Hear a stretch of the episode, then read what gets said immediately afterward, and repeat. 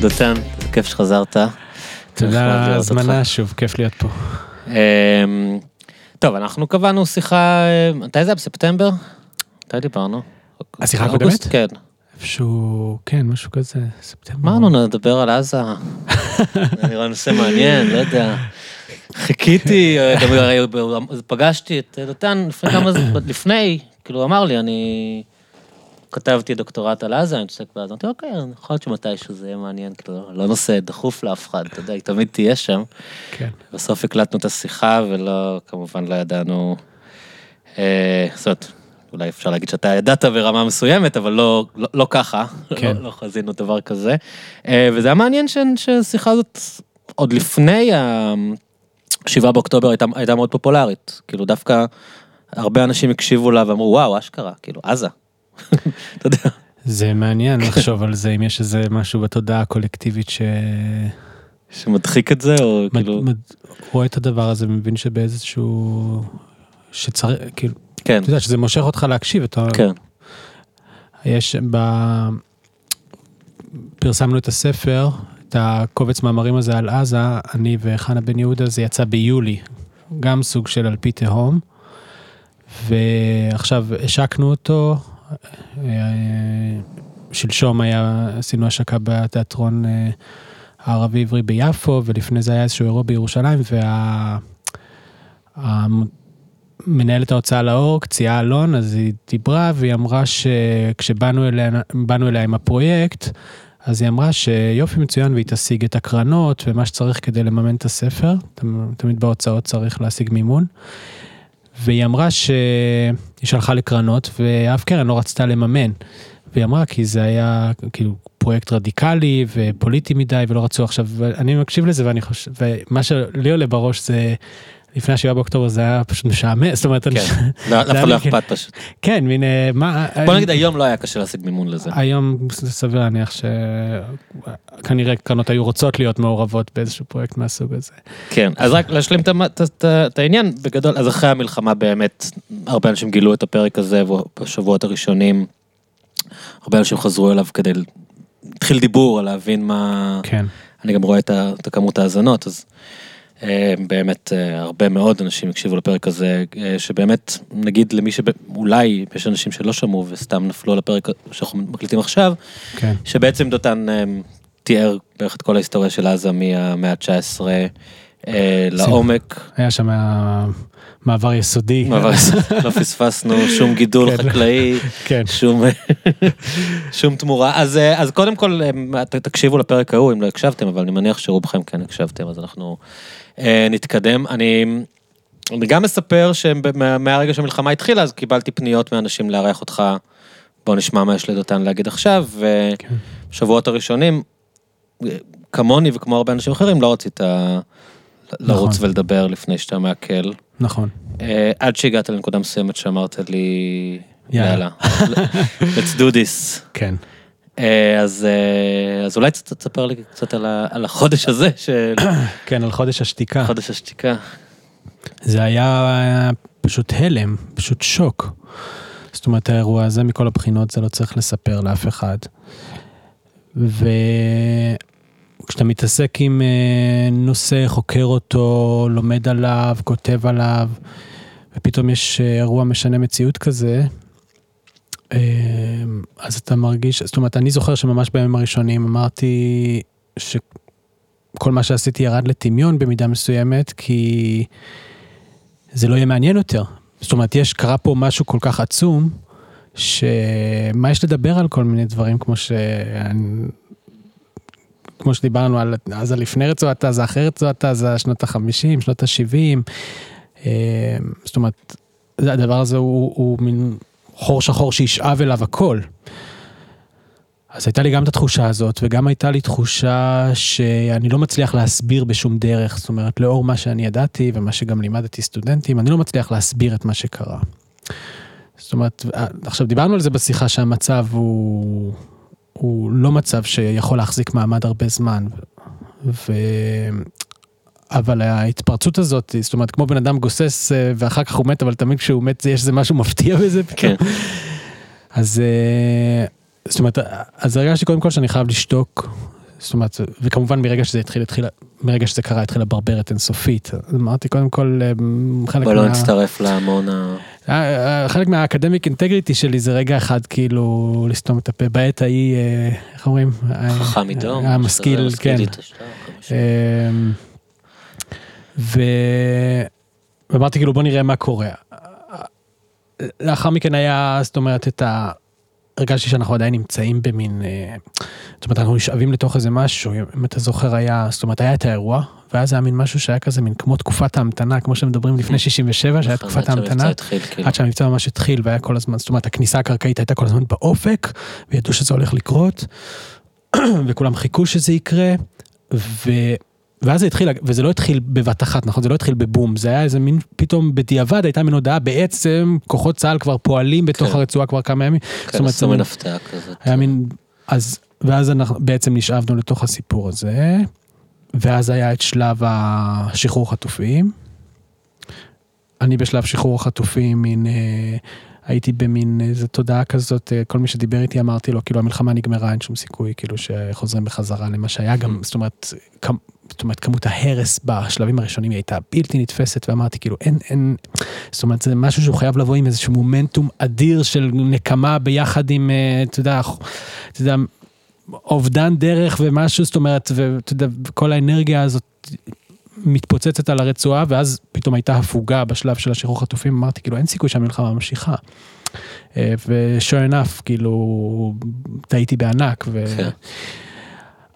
אז זאת אומרת, אז כל, בכל, בכל הזמן הזה הרגשתי שאנחנו עוד לא בזמן לסיכומים, אנחנו עוד לא, כאילו, שאירוע לא קרה מתגלגל, משהו. כן, שהאירוע ייגמר, כאילו, ואז נוכל... בדיוק.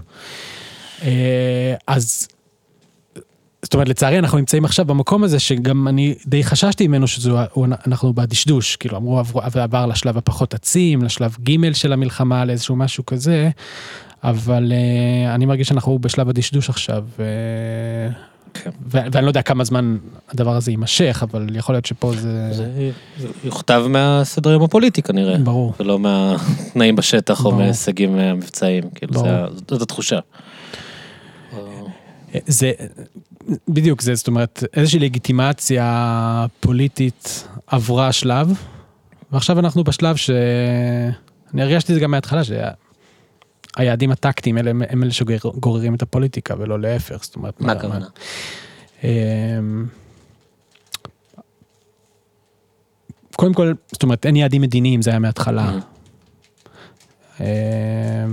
המלחמה היא לא המשך המדיניות בדרכים אחרות בהקשר הזה, זאת אומרת, לא היה שום יעד פוליטי שהצבא היה אמור, או קיבל לפחות משימה, לפחות בדברים שגלויים לציבור. אה, הצבא לא קיבל משימה להביא את המדינה לאיזשהו, לאיזושהי נקודה שממנה המדינה תיקח את המושכות ובאמצעים כן, שלה. אני חושב, אני, אני חושב שבתת מודע הקולקטיבי או בקונצנזוס הלאומי שביבי יודע לקרוא אותו טוב, על פי רוב, אחת המיומנויות שלו, אמ, לא הייתה אפשרות שלא תהיה מלחמה, זה בכלל לא קשור מה המטרות. לא, לא הייתה אופציה שלא תהיה מלחמה.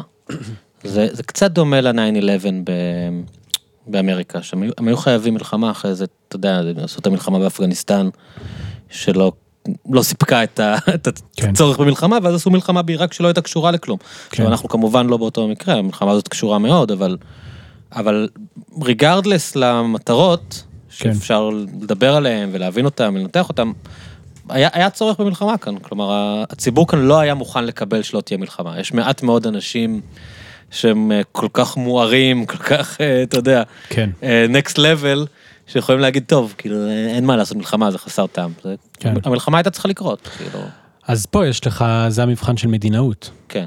זאת אומרת, זה פועל לשני הכיוונים. אני... זאת אומרת, ברגע שיש מלחמה, שוב, מלחמה זה מדיניות בדרכים אחרות, אז מרגע שמתחילה מלחמה, מלחמה אמורה להביא את המדינה להישגים שהמדינה תוכל לתרגם אחר כך.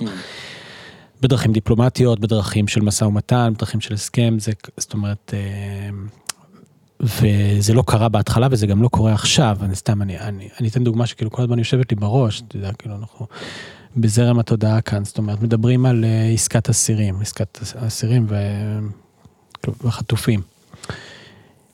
אם מדובר, זאת אומרת, אם יש בכלל דיבור על אלפים של אסירים, Mm. זאת אומרת, אוקיי? ומדינת ישראל תגיע למצב שבו היא מרוקנת את בתי הכלא ממספר, מנתח משמעותי של האסירים הביטחוניים שנמצאים בתוך מדינת ישראל, כן? הרי הדבר הזה הוא דבר אסטרטגי. זאת אומרת, זה שינוי אסטרטגי, זה לא שינוי טקטי.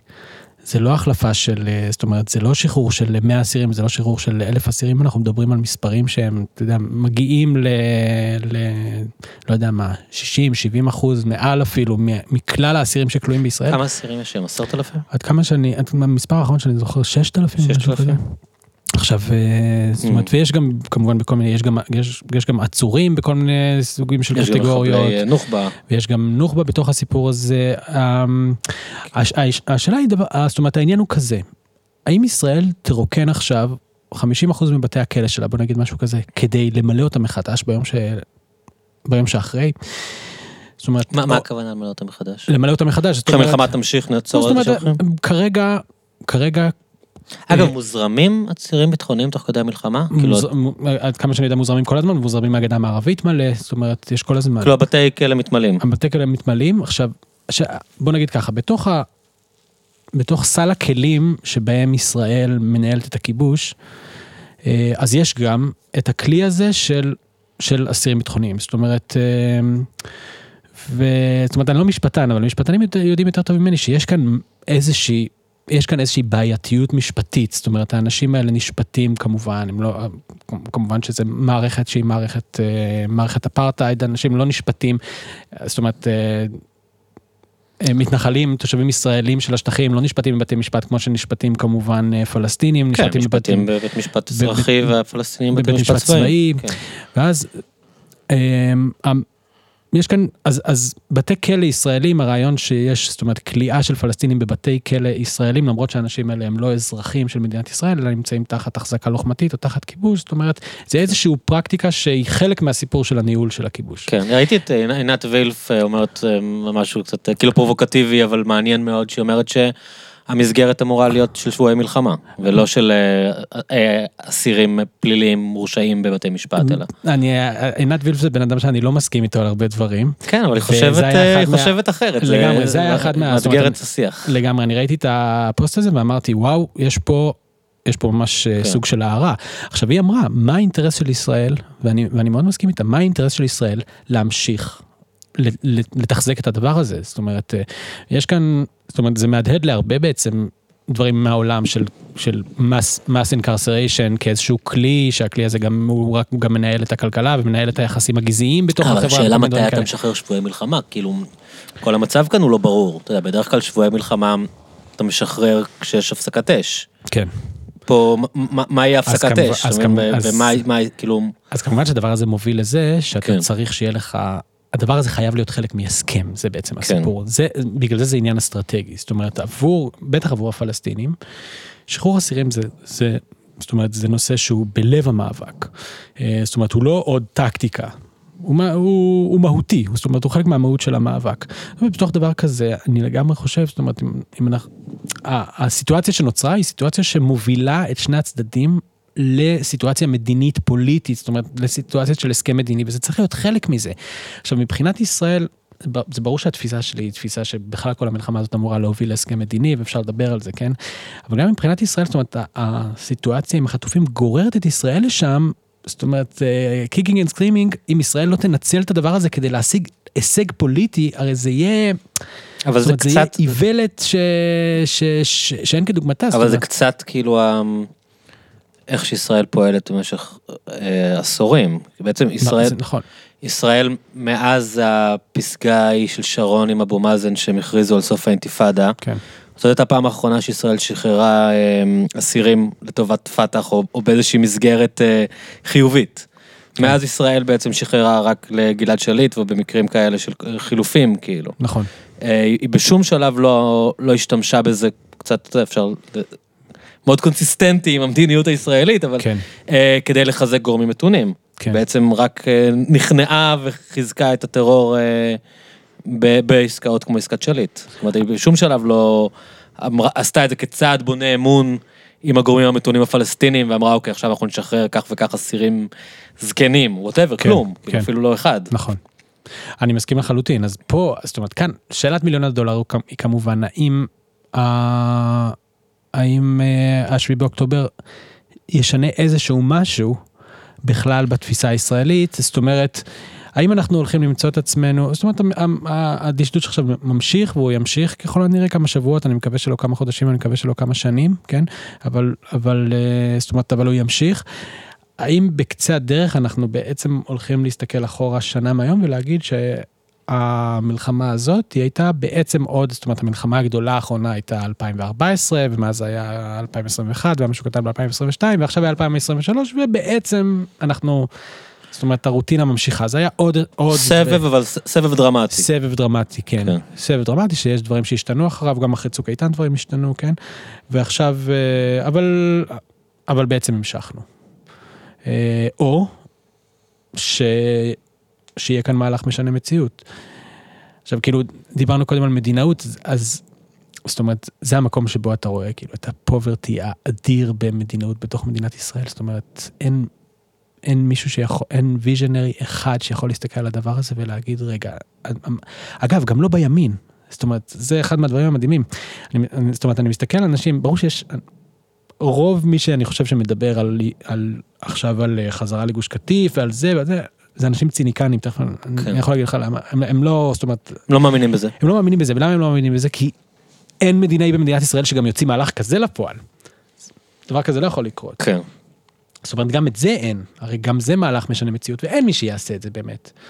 אז, אז יכול, אז אתה יודע, אז יש... אה, כן, זה הטרלה.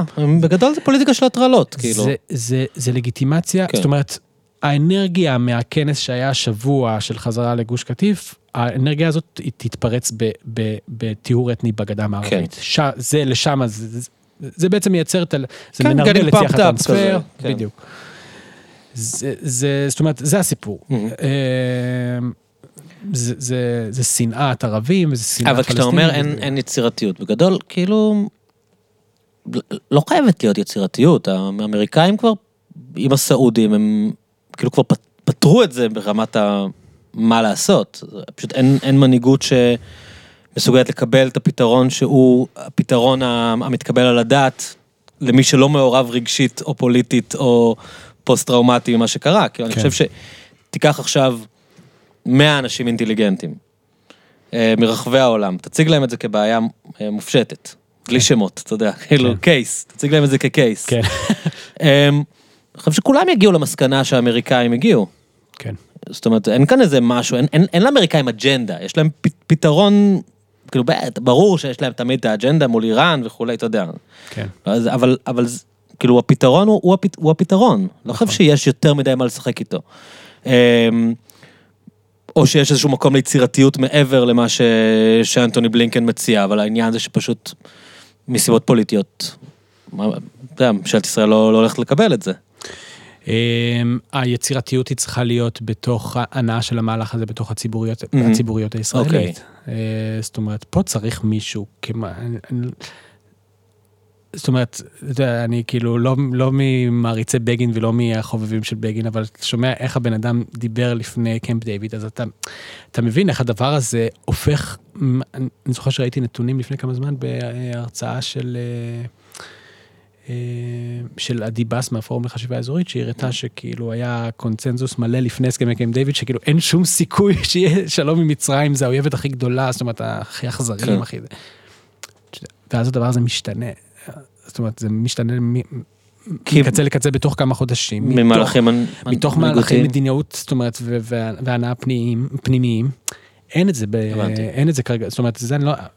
כלומר, זה זה- פחות על היצירתיות של מה הפתרון, אלא יותר על הנהגה, איך אתה יה- מביא את ישראל כן. למצב שיכולה לעשות מהלך כזה. כן, עכשיו יש כמובן גם יצירתיות בפתרון עצמו, זאת אומרת, לצורך העניין מה שהאמריקאים רואים היום כפתרון שתי מדינות הוא, אמ, על פי מין מתווה אוסלו כזה, הוא, אה, זאת אומרת, אוסלו נכשל ולא בכדי, זאת אומרת, הפ, הפ, הפרדה הרמטית, שתי מדינות, זה לא משהו שהוא, אני חושב שהוא ישים, והוא, Mm. זאת אומרת, זה יצטרך להיות... אמ, זה יצטרך להיות משהו, אני, אני מעורב עכשיו ביוזמה הזאת שנקראת... אה, ארץ לכולם? ארץ לכולם. אמ, אז, אה, אז, אז ארץ לכולם, נגיד, נותנים מתווה שהוא מתווה שאני חושב שהוא הרבה, זאת אומרת, הרבה יותר סוסטיינבילי ו... ורואה את המציאות כמו שהיא עכשיו לאשורה, הרבה יותר מאשר לחשוב שאפשר לעשות clear cut לשתי מדינות, כמו שזה היה ב... זאת אומרת, כמו ש... שהמחשבה יותר קונפדרטיבית, פחות להסתמך על ה... אה, להיות קטנוניים על השטח, ויותר לחשוב במונחים של אה, מרחב אחד ש... שיש בו את ההפרדות הנחוצות. אז, אז ה, ה, זה, זה יוצא, זאת אומרת, יש את ההיבט הסנטימנט, או Mhm. הסנטימנטלי הרגשי לגבי, זאת אומרת, איך פלסטינים ואיך אה, ישראלים רואים את המרחב, איך יהודים רואים את המרחב, וג- ויש את ה... בוא נקרא לזה הפתרונות הכאילו הטכניים, הלוגיסטיים, אבל בגדול זה מתחיל מזה ש, שזה מסתכל נכוחה. בשני הלאומים האלה, מסתכל, זאת אומרת, בסנטימנטים שלהם, ואומרים, אף, אף, זאת אומרת, אנחנו לא נמצאים בעידן פוסט-לאומי. אנחנו נמצאים בעידן מאוד לאומי, ושני הלאומים האלה רואים את כל המרחב בין הירדן לים כמולדת שלהם, ויש להם, זאת אומרת, attachment רגשי לטריטוריה הזאת. עכשיו, ואז, אה, זאת אומרת, מה נגזר מזה? נגזר מזה שאנחנו, קודם כל שההפרדה הרמטית היא, אה, היא, זאת אומרת, היא תשאיר את שני הצדדים בתסכול מאוד עמוק, וזאת אומרת, וזה, ו, וזה לא, אי אפשר להחזיק את זה. אז קודם כל ההסדר הוא הסדר כזה, שגם פלסטינים וגם יהודים בשתי מדינות עתידיות יכולים לנוע באופן חופשי בכל המרחב, וגם להתגורר באופן חופשי בכל המרחב. אבל יש שתי מדינות, ששתי מדינות האלה, הגבול המוסכם ביניהם הוא גבול 67, הוא קווי 67, בתוך כל אחת מהטריטוריה, אז בתוך כל אחת מהטריטוריות האלה, המדינה הזאת היא מדינה ריבונית, דמוקרטית, אה, זאת אומרת ש... מכילה את החוק שלה. מכילה את החוק שלה ויש לה פרלמנט משלה, אבל כל אה, אחד, זאת אומרת, כל אחד שרוצה להיות תושב במדינה השכנה, יכול להיות כאילו תושב. אני רוצה לגור בחברון, כי אני. אוהב מאוד את אברהם כן. אבינו, אז אהלן, אני בא לגור בחברון. אתה יכול לגור בחברון, אתה תהיה תחת הריבונות של המדינה הפלסטינית, אמ, ואתה אתה תהיה אזרח ישראלי, כן. ותוכל להיות לך כן, תושבות שם, אתה תוכל... הבנתי לה- מ... הקלטתי את יעל ברדה על אה, רלוונט. כן, הזדמנות טובה לדחוף את רלוונט מדי פעם. אה, אז היא אמרה לי שזה קצת מזכיר את האיחוד האירופי. כאילו, אני יודע שאני אזרח של גרמניה, אבל אם אני רוצה לגור בפורטוגל, אז אה, אני יכול לעבוד ואני יכול לנוע, ואני, אף אחד לא... נכון. יש לי את כל הזכויות שלי, לא יכולים להגיד לי, כאילו, אל תהיה פה. נכון. ויש כמובן את המרכיבים שהם, המרכיבים ההיסטוריים של הסכסוך, כמו זכות השיבה ודברים כאלה, זאת אומרת, ובתוך הפתרון הזה בעצם אפשר להכיל אותם, ויש גם צפרדעים שצריך לבלוע.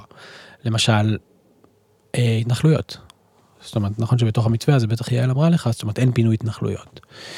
אה, שזה משהו שלפלסטינים בטוח יהיה מאוד קשה, זאת אומרת, ועיקר הביקורת אה, על זה אומרת, אה, אבל המתנחלים לא רוצים להיות אה, סגורים בתוך, אה, זאת אומרת, בטריטוריה מוגבלת שהיא, אה, כל, כל העניין שלהם זה התפשטות ו... ו... זאת אומרת, אה, כן. זה האתוס שלהם, והם לא יישארו, זאת אומרת, להפך, ברגע שאתה מוציא את המרכיב הנישוני כן, זה לא עניין של לגור שם, זה עניין של, אתה יודע, לא יודע, לאחז, כאילו, להתפשט. הם שם, כן, הם שם כדי לתקוע את הדגל, לא כדי, כן. כי כיף להם לגור שם. אז, אז פה זה באמת, או יש, אתה יודע מה, אולי יש כאלה שגם כיף להם לגור שם, בטוח שיש. יש גם, ו... אפשר, אפשר, זאת אומרת, אפשר לדבר על זה אחר כך, אבל הדור האחרון הוא באמת דור מאוד סטלר קולוניאלי כזה, זאת אומרת, הוא הרבה יותר, הרבה יותר. מלגור ולזה, הוא, הוא רוצה להתפשט ולקחת Mm. עוד, וזאת אומרת, זה, זה הדור של הפרונטיר, זאת אומרת, הוא רואה את ה... הצעירים דווקא? אמ, אני חושב ש... אני חושב שהצעירים, זאת אומרת, זה, זה, זה הדור של החוות והגבעות, עכשיו הגבעות זה כבר תופעה של... זאת אומרת, כן, ההתיישבות כבר הצעירה, מה שקוראים. כן, בדיוק. רגע, ואז רק כדי לסגור את הפינה, ואז למה זה לא יקרה בחיים? כי- הרבה אומרים, אוקיי, אין תוכנית, צה"ל ידשדש שם. יש יש אנשים הרבה יותר פסימיים ממך, כן, פסימיים בתפיסת עולם שלנו זה פסימי. כן. אולי לאנשים אחרים אה, הרבה מתווכחים אם חוגגים או לא, נכון? הסתבכו, כעסו על אלה שאמרו שהם שמחים. כן. אה, שאומרים, אוקיי, עכשיו זה נראה לך הזיה, אבל צה"ל הולך אה, להיתקע שם, והמלחמה הזאת לא תיגמר אף פעם, כן. ובשלב מסוים מישהו יבוא וישים שם קרוון, זה, וכמו שהם מצליחים היום לחסום את כרם שלום, אז אה, הוא יתקע את הקרוון, ופוליטית אה, יחליטו שלא מפנים אותו כי, כי בן גביר וסמוטריץ' יאיימו להפיל את הממשלה. אני לגמרי חושב, ויש שם קרוון, כאילו. אני לגמרי חושב שזה תרחיש סביר. אז, אז כשאתה אומר שהם אה, הוזים, או שהם יודעים שזה לא יקרה, אה, לא, העניין הוא כזה. אמ, קודם כל הם, יש פה, יש פה, יש פה איזושהי מורכבות. קודם כל, ה- גם, אני חושב, ניר חסון כתב על זה יפה בארץ, בעצם בשורה שיצאה מתוך הכנס הזה הייתה טרנספר. אה, יותר ממה שהיא הייתה אה, התיישבות או הקמת יישובים, משהו כזה. עכשיו, אתה רואה את המפות האלה שהם מפיצים, כן. יש בהם דואליות מעניינת, זאת אומרת, וזה משהו שמאפיין את ההתנחלויות הרבה זמן, האמת שהוא גם מאפיין את הציונות, זאת אומרת, לא מדמיינים פלסטינים בעתיד. כן, אין, אין, אה, זאת אומרת, כן. וזה, אבל גם, גם, כאילו, גם תנועת העבודה הייתה כזאת.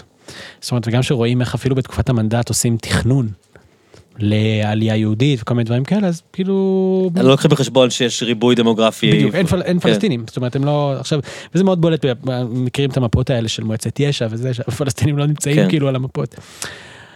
עכשיו, מה שהיה בעזה עכשיו זה כי, מה שהכנס הזה שהוא הוא, הוא מין, הוא הפיץ מין מפות כאלה, כן. שם מין דואליות נורא מעניינת. קודם כל, זה אחרי הגירוש, זאת אומרת, הסיפור הזה נגמר, אין, אין פלסטינים, הפלסטינים לא יחזרו לצפון הרצועה ואז זה. אה, זה כבר פונה. אז זה כבר פונה, אז מבחינתם, זאת אומרת, אין פלסטינים במקום הזה, אפשר לבנות על כל השטח, ואז הדבר הזה הוא מתנגש עם סיפור של מישהו הולך, בונה קרוון, כי, זאת אומרת, אתה בונה עיר, אתה הולך כי לבנות אתה, שם... כי, אתה, כאילו- כי אתה כביכול בונה עיר. עכשיו, זה לדעתי משהו שלא יקרה.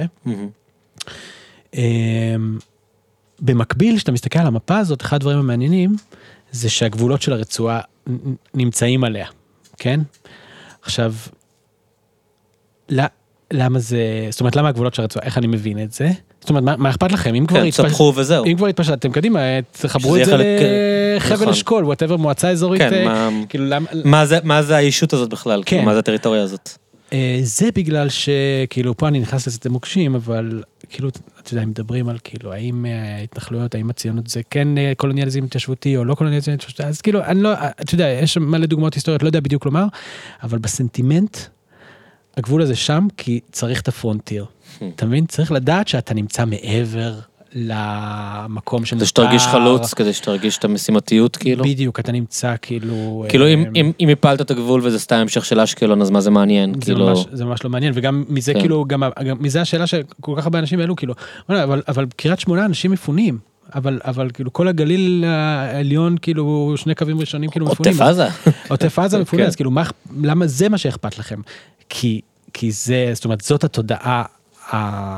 זאת התודעה ההתיישבותית, המקום החשוב זה הפרונטיר, שם יש את העניין ה- זה השחרור של שטח חדש פחות מאשר. יישוב של שטח קיים. בדיוק, כאילו. זה, לגמרי, בדיוק, זה, ה- ואתה רואה שם עוד משהו, הם ממש עשו את זה. אני מאוד אהבתי את העיר החרדית שהם רוצים להקים שם. כן. שבהשראת בית"ר ומודיעין, הם- כן. הם אמרו, פשוט נעשה- שם עיר חרדית. כן, גם נתנו לה איזה שם, איך קראו לזה? אה, מבואות התקווה, לא יודע, יש שם איזה נתנו משהו. לזה גם שם שכאילו מין, חרדי? כבר- עשו לזה כבר. marketing כאילו לחרדים. עוד שנייה יוצאים הפוסטרים. כן. אז היה, היה איזה משהו, אה, הם ממש עשו כאילו מין כל פוליגון כזה, אז הם עשו מין הסבר למה השם שלו הוא כזה. עכשיו זה גם משהו מדהים כאילו בכמה שהוא קולוניאלי.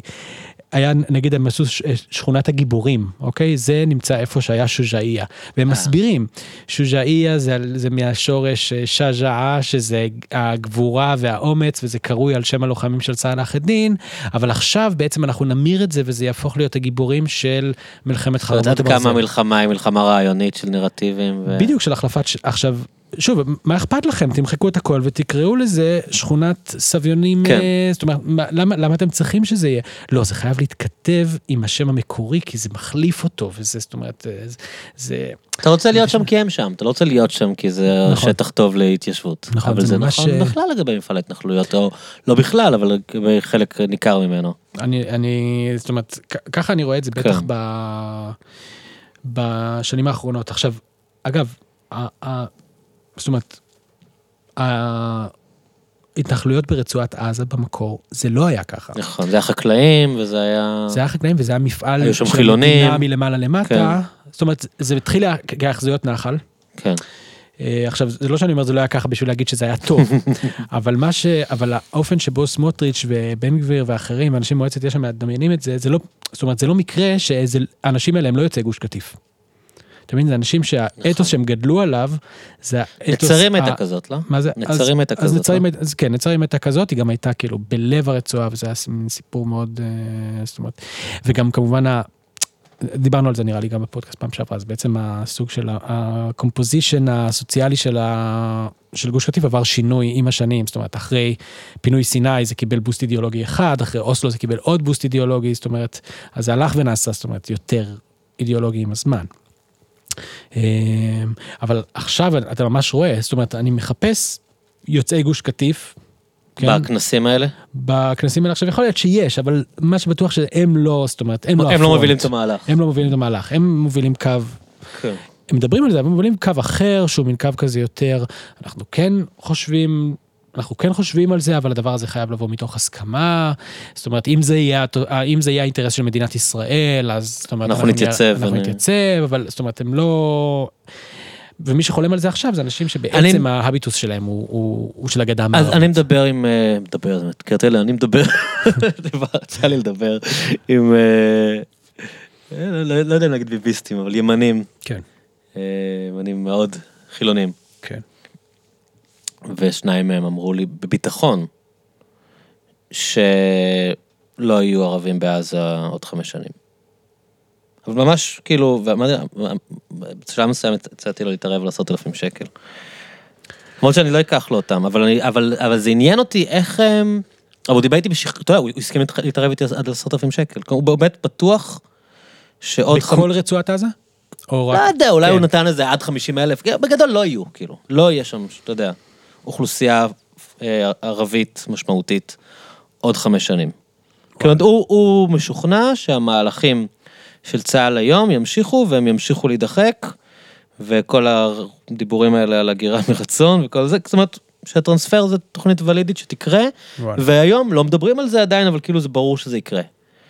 אמ, עוד- נשמע לי שהוא הוזה, אבל מה, מה, מה אני יודע, אולי כאילו יהיה לך משהו. זה, מה- אני לא יודע, הוא הוא איש כן. חכם? כי זה מפחיד שאנשים בדרך כלל חכמים כן, אבל הוא אומרים מדבר דברים. שטויות, הוא לא כאילו, אתה יודע, הוא יכול גם לדבר שטויות. הוא, הוא, לא, הוא לא מפגר, אבל... אמ, כאילו, יש משהו אחד שלומדים בהיסטוריה שזה... כאילו שזה קונטינגנטיות, מה זה? contingency, מהמם. זאת אומרת, קורים, ד- זאת אומרת, יש איזה כביכול איזושהי מגמה, לא יודע, נגיד עכשיו אני משרטט את המגמה שבה כאילו תכלס צה"ל התחיל לדלל את הכוחות והוא יותר יוצא ו- ו- ותושבים, בוא, בוא נזרום איתך רגע עם התרחיש נגיד שאתה. אמרת, כן? אז אני רואה מין מגמה כזאת שאני רואה ש... ש שישראל מדללת את הנוכחות שלה ברצועה ושתושבים מתחילים לחזור ואני אני בעצמי כאילו אני עוקב אחרי כאילו לא יודע מה עשרות מאות פלסטינים ברצועת עזה אני רואה שהם מעלים תמונות וכאילו שחוזרים הביתה? וחוזרים חוזרים למקומות ההרוסים וכאילו מעלים וכאילו בפעם הראשונה הם רואים את זה ו... ואומרים שגם חמאס מתבסס במקומות זאת אומרת שהוא בעצם נדחק מהם עכשיו הוא מתבסס מחדש וזה. אבל משהו יקרה שאני כרגע לא צופה אותו כי אני לא יכול לראות אותו בתוך המגמה הזאת ותרחיש יותר דומה למה שאתה מתאר כאילו אה, יקרה. זאת אומרת, בעוד, אנחנו נתעורר בעוד חמש שנים והאוכלוסייה של רצועת עזה הידלדלה באופן משמעותי, נגיד זה יכול להיות אם, אם אה, עכשיו, לא יודע מה, מצרים נגיד מאוד מאוד תקל את המעבר במעבר רפיח, או, והל, והלחץ ימשיך, ופתאום אנחנו נתעורר עוד חמש שנים, וזה ייראה נורמלי, זאת אומרת, זה ייראה לגמרי איך שמצב העניינים היה נראה מההתחלה, ו, ו, והשיחה ביני לבינך תראה, זאת אומרת, אנחנו לא, בכלל, לא נוכל בכלל לזכור אותה, מכיוון שכבר התעוררנו למציאות החדשה והיא נראית, נראית לנו כל כך טבעית, אז כאילו, וכאילו בהיסטוריה אתה הרבה פעמים רואה מין דברים כאלה, שיש לך איזה... איזה בעיה שאתה outcome. רוצה לפ... כן. יש לך כאילו איזו תוצאה היסטורית שאתה רואה, ו... אבל רק כאילו שלוש שנים או ארבע, ארבע שנים לפני זה, כאילו אף אחד לא יכול לחשוב שזה מה שיקרה. כן, תמיד מדברים על זה שכל גדולי המומחים לאוריינט לפני מלחמת העולם הראשונה לא יכולנו לחזות את זה שהאימפריה העות'מאנית תתפרק. זאת אומרת, האימפריה העות'מאנית הייתה... הקריסה של ברית המועצות, תמיד אומרים. לא, הקריסה של ברית המועצות. זאת אומרת, אז, אז יש מין את הדבר הזה, שכאילו יש איזה... כן, אבל גם הזה. הוא לא יכול לעשות את זה, כאילו מה... לא, אני רק אומר שכאילו, בגלל, למה- כי, זאת אומרת, בגלל זה אני נזהר ואני אומר לך, כאילו, אין לא, מצב. אולי זה יקרה, אני סתם מוזר, יותר עניין אותי ה-state of mind מאשר המחשבה, אני לא חושב שכאילו... אמ, זה state of מוטטתי mind לתת לך אידיאולוגי? pathway כאילו לאיך זה יקרה, אני לא חושב שזה יקרה, גם בגלל זה התערבתי איתו על עשרת אלפים שקל. אני רק אומר כאילו, מעניין אותי איך אנשים בארץ מסתובבים, כאילו זה קצת יותר שאלה, אתה יודע, פנימית סוציולוגית של החברה הישראלית, ואת, את, איך אנשים שונים כאילו מפרשים את האירועים בצורה כל כך שונה. ואולי, אתה יודע, כולנו פוסט טראומטיים, כאילו, ברמה כזאת או אחרת, שהמוח שלנו כאילו... אני יכול להגיד, כאילו, הסיבה שאני נזהר ואני לא אומר לך, כאילו, אין מצב שהתרחיש הזה כן. הגיוני, זה כי אני אומר, וואלה, למדתי שכאילו, הכל הגיוני. כן. ואחרי שהכל הגיוני, אז הכל גם מנורמל. וכולם אומרים, כן, ברור, ברור, ידענו שזה... היה אפשר לראות את זה. כן. אז בגלל זה אני לא אומר. עכשיו, כן. אני כן אומר ש...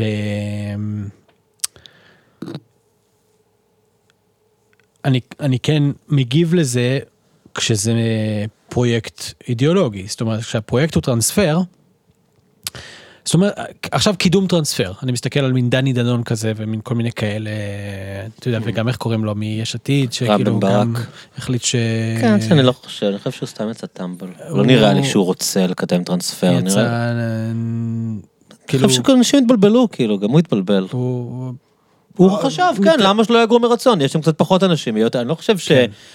נראה לי שכאילו יש, אה, סמוטריץ' אומר הגירה מרצון, שברור שזה אה, מה שאוהבים להגיד אה, מש- משרוקית כלבים, דוג וויסל, כאילו, כן. ברור למה הוא מתכוון, כאילו. כן. ואני חושב שכשרם בן בר- ברק הוא מין כאילו קצת אולד סקול טמבל כזה, כאילו, כן, כן. למה שלא יגרו מרצון? אם מישהו רוצה להגר, שיהגר. כאילו, אני לא חושב כן. ש- שהוא ישתמש בזה כמילים מכובסות. אז כאלה. בוא ניקח את זה, עם זה אני זורם, אוקיי? מהמם. על מה הדבר הזה יושב? כאילו, זה המקום שבו אני, אתה יודע, אני מתנגד לזה באופן חריף. על מה זה יושב? זה יושב... אלה על- ש- אלה שבתמימות מציעים אלה להם להגר. שבתמימות מציעים את זה. כן. זה יושב על בעצם הכחשה של שני דברים. הכחשה אחת על זה שאם מדינת ישראל רוצה, היא עושה את זה. היא סוגרת את כל המעברים, נותנת לאנשים להינמק ברעב, ואנשים, זאת אומרת, יהיו פליטים. כן. הם, הם, מה, מה זה, הם יפילו את הגדרות עם מצרים, הם יפילו גם את הגדרות עם אה, אם הם יהיו ישראל. רעבים מספיק. כן, אם יהיו רעבים מספיק, זאת אומרת, אז קודם כל זה, זאת אומרת, כל הרעיון הזה של, אה, ברור, כאילו נפתח את השערים והם יגרו מרצון, זה עניין, זאת אומרת, זה עניין המינון של ישראל, זאת אומרת, תענה, תענה אותם מספיק, בסופו של דבר הם גם יקפצו לים, זאת אומרת, אין פה מה... תשים את כן. האנשים בתוך כלום, אז, אז קודם כל זה מתעלם מה מזה. המשמעות של המרצון בכלל? כן, מה זה המשמעות, כאילו, בדיוק, איפה, איפה, איפה, הבחירה החופשית? איפה כן. הבחירה החופשית כאן? הרי זה, הרי זה ישראל שולטת ב, בשתי הקצוות של הדבר הזה, בשני הקצוות. אז קודם כל זה מתעלם מזה, זאת אומרת, הדבר השני שזה מתעלם ממנו, זה כאילו, אני, אני מסתכל על מין רם בן ברק הזה, אני אומר, מקווה שהוא לא יקשיב לזה. כאילו, דיברת אי פעם בחיים שלך עם בן אדם בעזה, זאת אומרת, אתה יכול, לא, מה- לא יודע איזה זירות הוא היה במוסד, הוא היה מאוד בכיר, נראה לי, יכול להיות שהוא היה כל הזמן בנסיכויות... אה, אני, אני לא יודע, נפט. אני אומר כאילו, זאת אומרת, כי, כי למה, על מה זה יושב? זאת אומרת, יש, איזו תחושה שהשני מיליון איש חיים בעצם מין חיים מלאכותיים כאלה. Mm. הם לא באמת, הם- אגב, זו תמונת מראה לאיך שדור צעיר בעזה גם תופס את ישראל, אותנו. כן?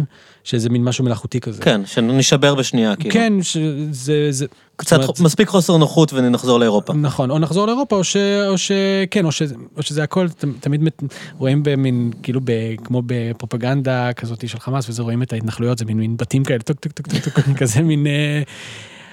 אה, אז אותו דבר, כאילו, המחשבה היא כלפי אנשים ברצועת עזה, שקודם כל יש את העניין הזה שהם פליטים, נכון? אה, כאילו, הם כולם בעצם פליטי 48, אז אם הם פליטים, מה זה משנה? הם פליטים פה, הם גם פליטים במקום אחר, אז מה, מה זה משנה? זאת אומרת, ו... כאילו יש איזו הכחשה של כאילו הדחיסות, של כאילו, של, של חיים מלאים, של אנשים שהם מחוברים. עכשיו, אתה רואה כאילו מה אנשים כותבים, היה, כאילו כותבים באינסטגרם, כותבים באיזה, הם אומרים כאילו, אני רוצה לחזור, כאילו, מתי כבר נחזור לנוסרת? מתי כבר נחזור לשאטי? עכשיו...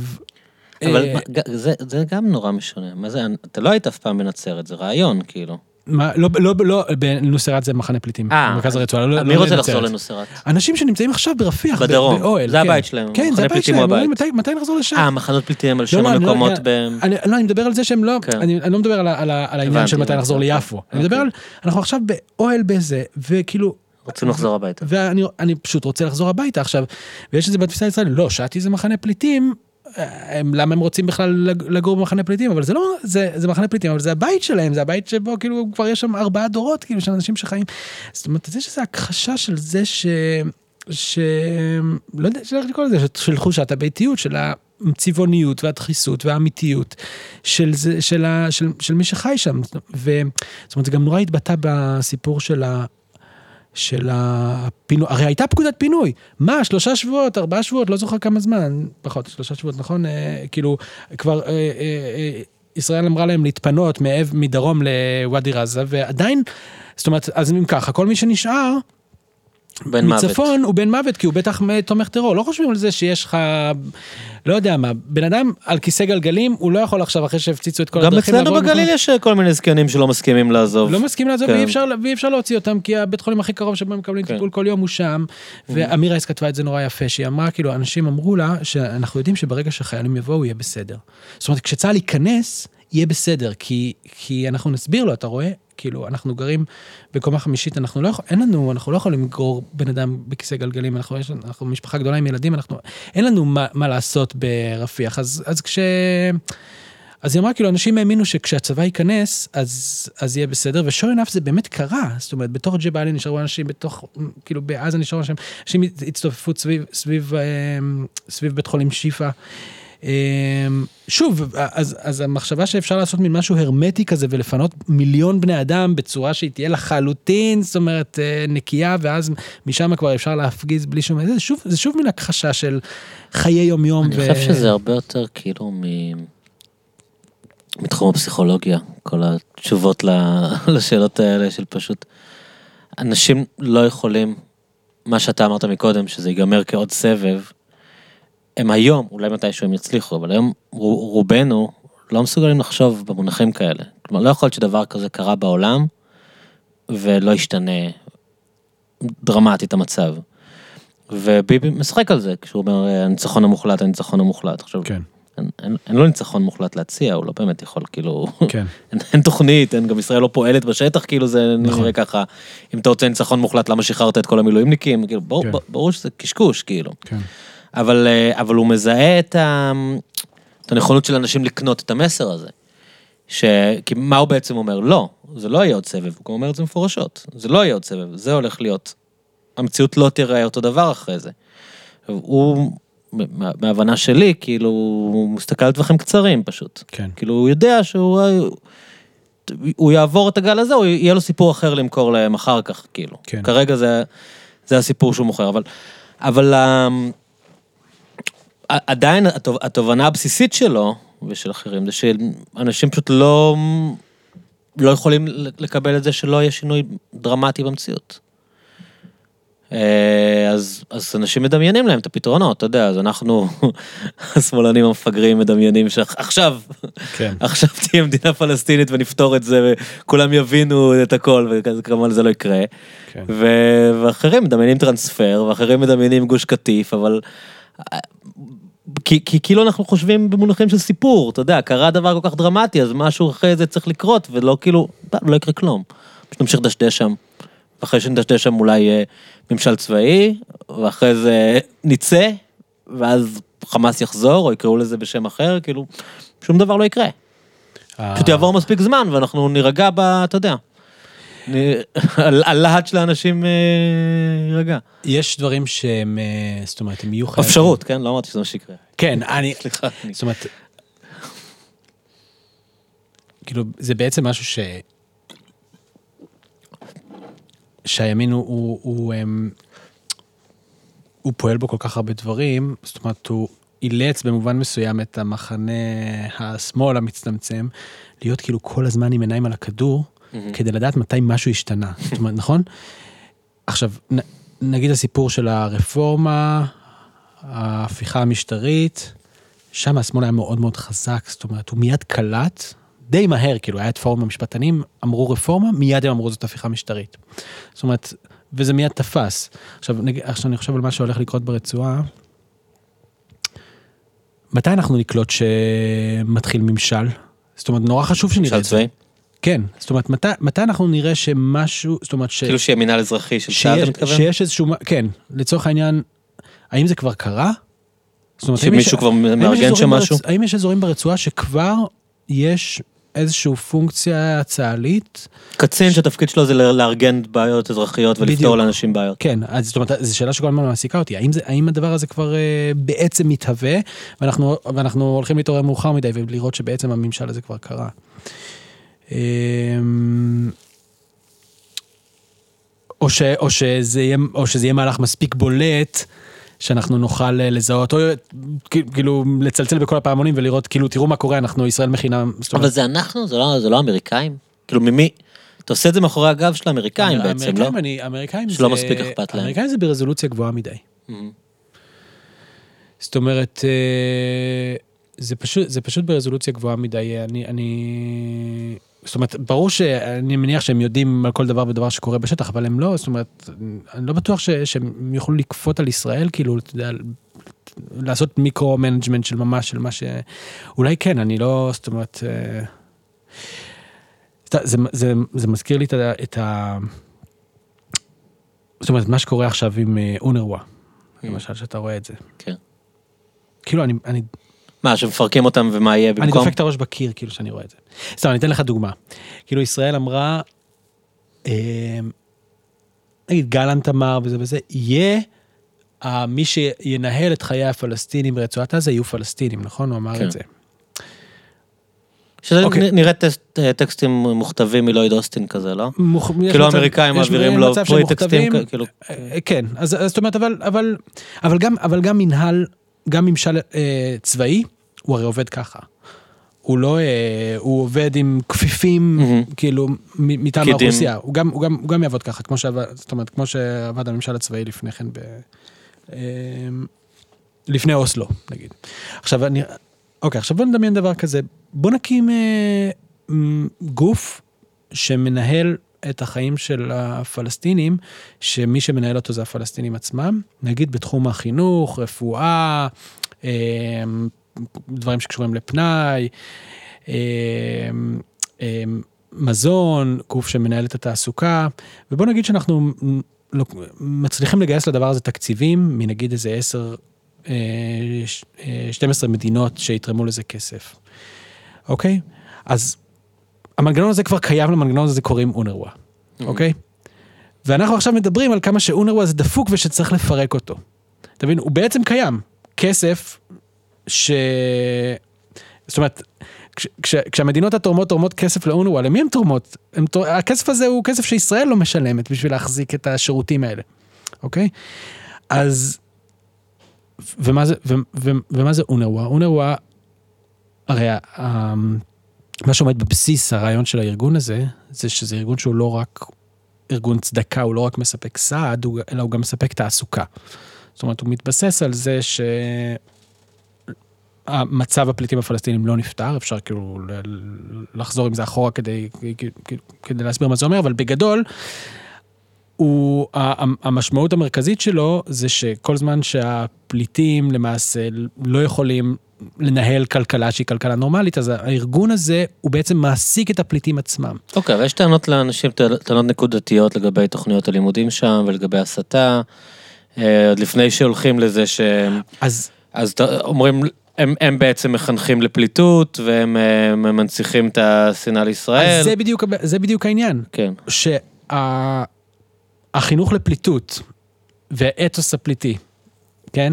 הוא לא צריך את אונרווה, זה האתוס הפלסטיני. כי אונרווה זה ארגון שמי שעובד אתה בו אומר זה ש- שגם הפלסטינים. הגוף שיחליף אותו יעבדו שם מורים והמורים ילמדו אותם תכנים זה לא שכאילו הם במקרה לומדים באונר"א כי זה המסגרת אבל אבל אונר- זה אונרווה מספק את, התשתיות ומסגרת הגג, אם אני לא טועה, אני ראיתי איזה נתון לא מזמן, שבכל הפעילות של ב- ברחבי המזרח התיכון עובדים משהו כמו 200 עובדים שהם זרים, כן? כן פלסטינים לא, ה- ה- ה- אני אומר, השאר זה ג'ובים פלסטינים. כל השאר הם פלסטינים. עכשיו, זאת אומרת, תפיסת הפליטות וזכות השיבה. וה... ושנאה לישראל, מה זה שנאה לישראל? שנאה לישראל זה נשמע כמו איזה ערך, איזה ערך שלילי, הוא ברור שהוא ערך שלילי מבחינתנו כי שונאים אותנו, אבל הוא, זאת אומרת, מי שחי בתנאים של פליטות, הוא לא אוהב את מי שגורם לו להיות פליט, הוא לא אוהב את מי, זאת אומרת, מי שחי בתנאים של סגר, הוא לא אוהב את מי שסוגר אותו, אוקיי? זה ה... זאת אומרת, זה, זה כאן, זה כאן ההקשר. אמ,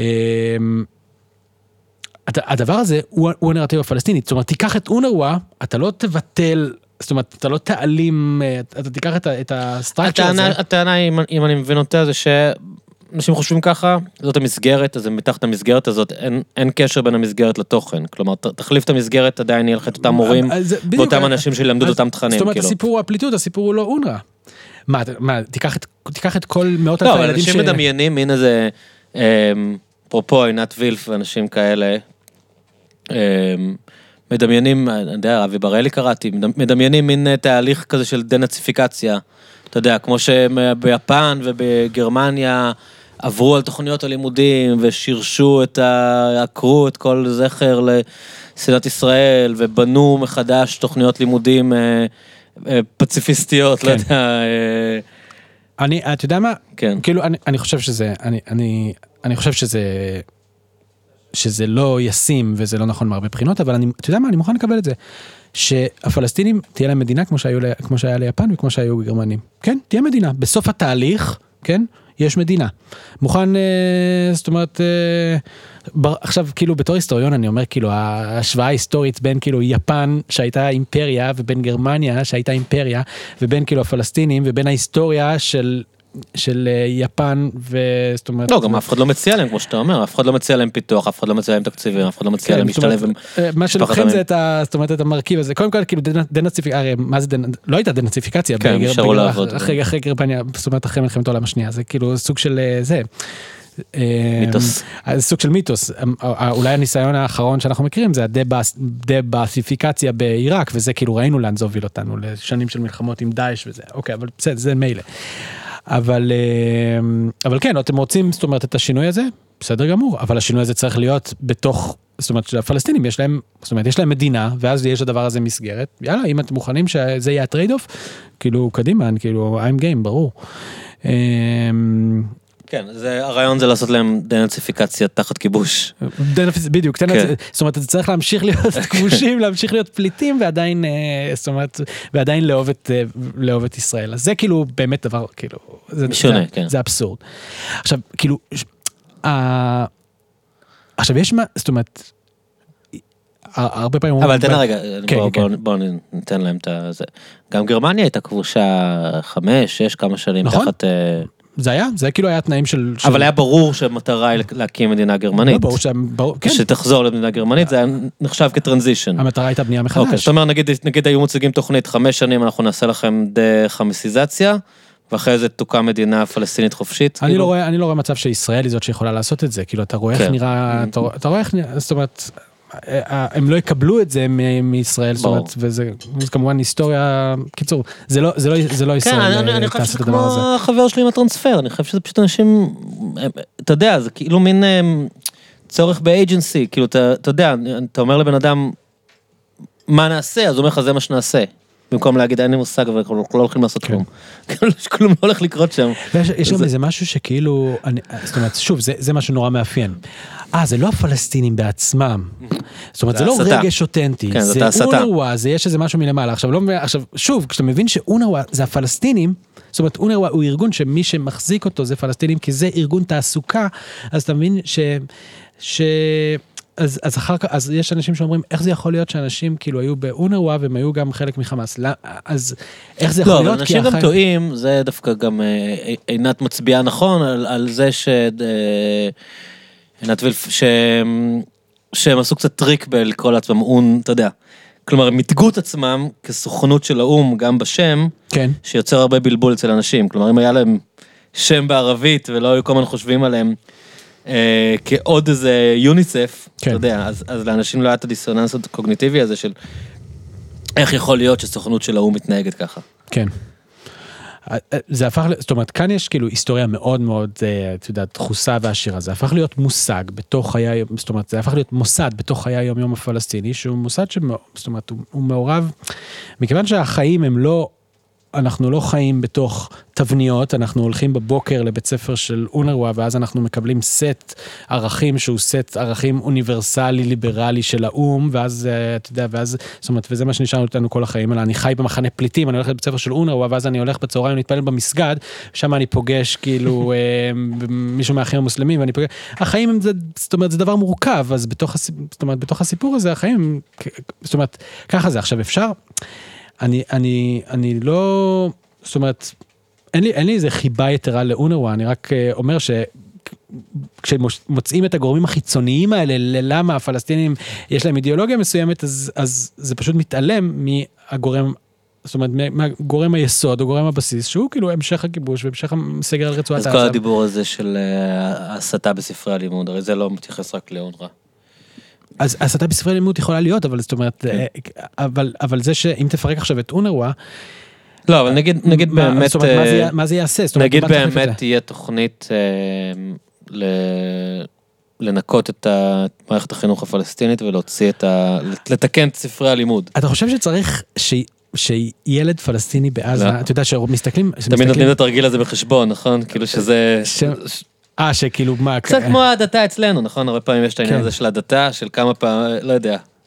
אתה מכיר את זה? שילדים חוזרים מבתי ספר. אה, שהתרגילים הם כבר בתוך התרגיל, יש לך את הדתה הילד כזאת, החילוני ואז איזה ילד שההורה שלו כזה חילוני ליברלי מזדעק, כן. שלמה כתוב לו חנה רוצה להדליק נרות, כן. מה זה להדליק נרות. אז הרבה פעמים נותנים את הדוגמאות האלה בספרי לימוד שלהם, של, אה, לא יודע, סמיר הקטן חולם להיות אה, שהיד, כן, כוח. אה, ואתה יודע, אני, זאת אומרת, הדבר הזה, יש לו אפקט? כן. אני רק חושב, זאת אומרת, אני הרבה פעמים אני אעשה את זה עם סטודנטים, אני אומר להם כאילו, אני אומר, אני אומר להם כאילו, "הי- תראו תמונות מתוך רצועת עזה. מכל מקום שאתה עומד בתוך רצועת עזה, אתה רואה את הגדר. אין דבר כזה, זאת אומרת, אלא אם כן אתה בתוך עכשיו איזה מקום כאילו בנוי איזה, כן. אבל אתה עולה לקומה שנייה, אתה רואה את הגדר. אתה, החיים ברצועת עזה זה חיים בתוך מתחם מגודר אתה לא צריך וסגור. אינדוקטרינציה כדי... אתה לא, לא צריך, ו- ו- וכאילו כן. ילד בן 16 חווה כבר כאילו מלחמות וחווה הרס וראה אנשים נהרגים וראה, אתה חושב שצריך, צריך אינדוקטרינציה בבית ספר כדי, אה, לשנוא את המצב הזה וכדי, עכשיו, עכשיו זאת אומרת, אה, זאת אומרת, יש, יש גם אנשים שאומרים, אז, אבל אונרווה מבחינת המבנה המשפטי שלה, היא כאילו משמרת את מצב הפליטות. אז גם זה לא מאוד מדויק, אבל בוא נגיד, אוקיי, אתם יודעים מה זורמים? תבטלו עכשיו את, אה, בוא נבטל את אונרווה, נהפוך את כל הפלסטינים, לת- נשים אותם תחת החסות של ה-UNHCR, של נציבות האו"ם לפליטים, אוקיי? פתרנו את, פתרנו את בעיית הפליטים הפלסטינים, בוא נבדוק. זאת אומרת, אה, או שהם יישארו, להפך, הדבר הזה רק, אונרווה באיזשהו, באיזשהו מובן, משמרת מין סטטוס קוו כזה, ואומרת, המצב, הרי מה זה אונרווה? לא, אבל הטענה היא שבסוכנות ה... אני לא, לא יודע אם זה נכון, ואני גם לא יודע אם אני מדייק לגבי הטענה. אבל כאילו, אה, שוחחתי עם, אה, עם עינת וילף, שזה ה- זה, זה העיסוק שלה בחיים. כן. אז היא אמרה שבסוכ... אני חושב שזה מה שהיא אמרה, תתקן אותי. אה, שבס... שבסוכנויות הרגילות זה לא עובר בירושה כמו באונרווה. זה לא נכון.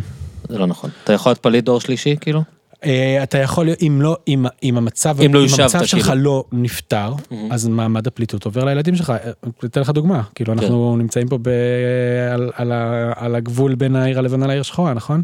כאילו תעבור פה את ה... בישראל אין מעמד פליט, נגיד ל- למבקשי מקלט מאריתריאה, ומ... לס- יש הגנה קבוצתית ויש כל מיני דברים נכון. כאלה, אבל ישראל לא בוחנת בקשות מקלט. נכון. אלא במקרים מאוד חריגים. אז נוצר, נוצר המעמד הזה שנקרא מעמד מבקש מקלט, אוקיי? כן. זה מין סוג של ויזה מסוימת. כל הילדים שנמצאים כאן בדרום תל אביב, מה המעמד האזרחי שלהם? הם נולדו פה מקלט. בישראל. הוא מעמד של מבקשי מקלט, הם, הם ירשו את המעמד של ההורים שלהם, אוקיי? אז הנה כבר דוגמה לאיך הדבר הזה עובר בירושה. ברגע, שה, ברגע שהסטטוס לא נפתר, המעמד הזה נשאר וזה גם, זאת אומרת, ויש גם מקרים כאלה של, אה, של, אה, זאת אומרת, ב, ב, באסיה שמעבר, מע- מעמד עובר ממקום למקום, יש פליטים אפגנים בפקיסטן שהמעמד שלהם, זאת אומרת, גם, למרות שהם תחת ה-UNHCR עדיין, אם המצב שלהם לא נפתר, זאת אומרת, זה עובר, אה, זה עובר דור. זה, זה... זה ניסיון פשוט ל... אני חושב, למצוא טכניקות לפתור את הבעיה, כאילו.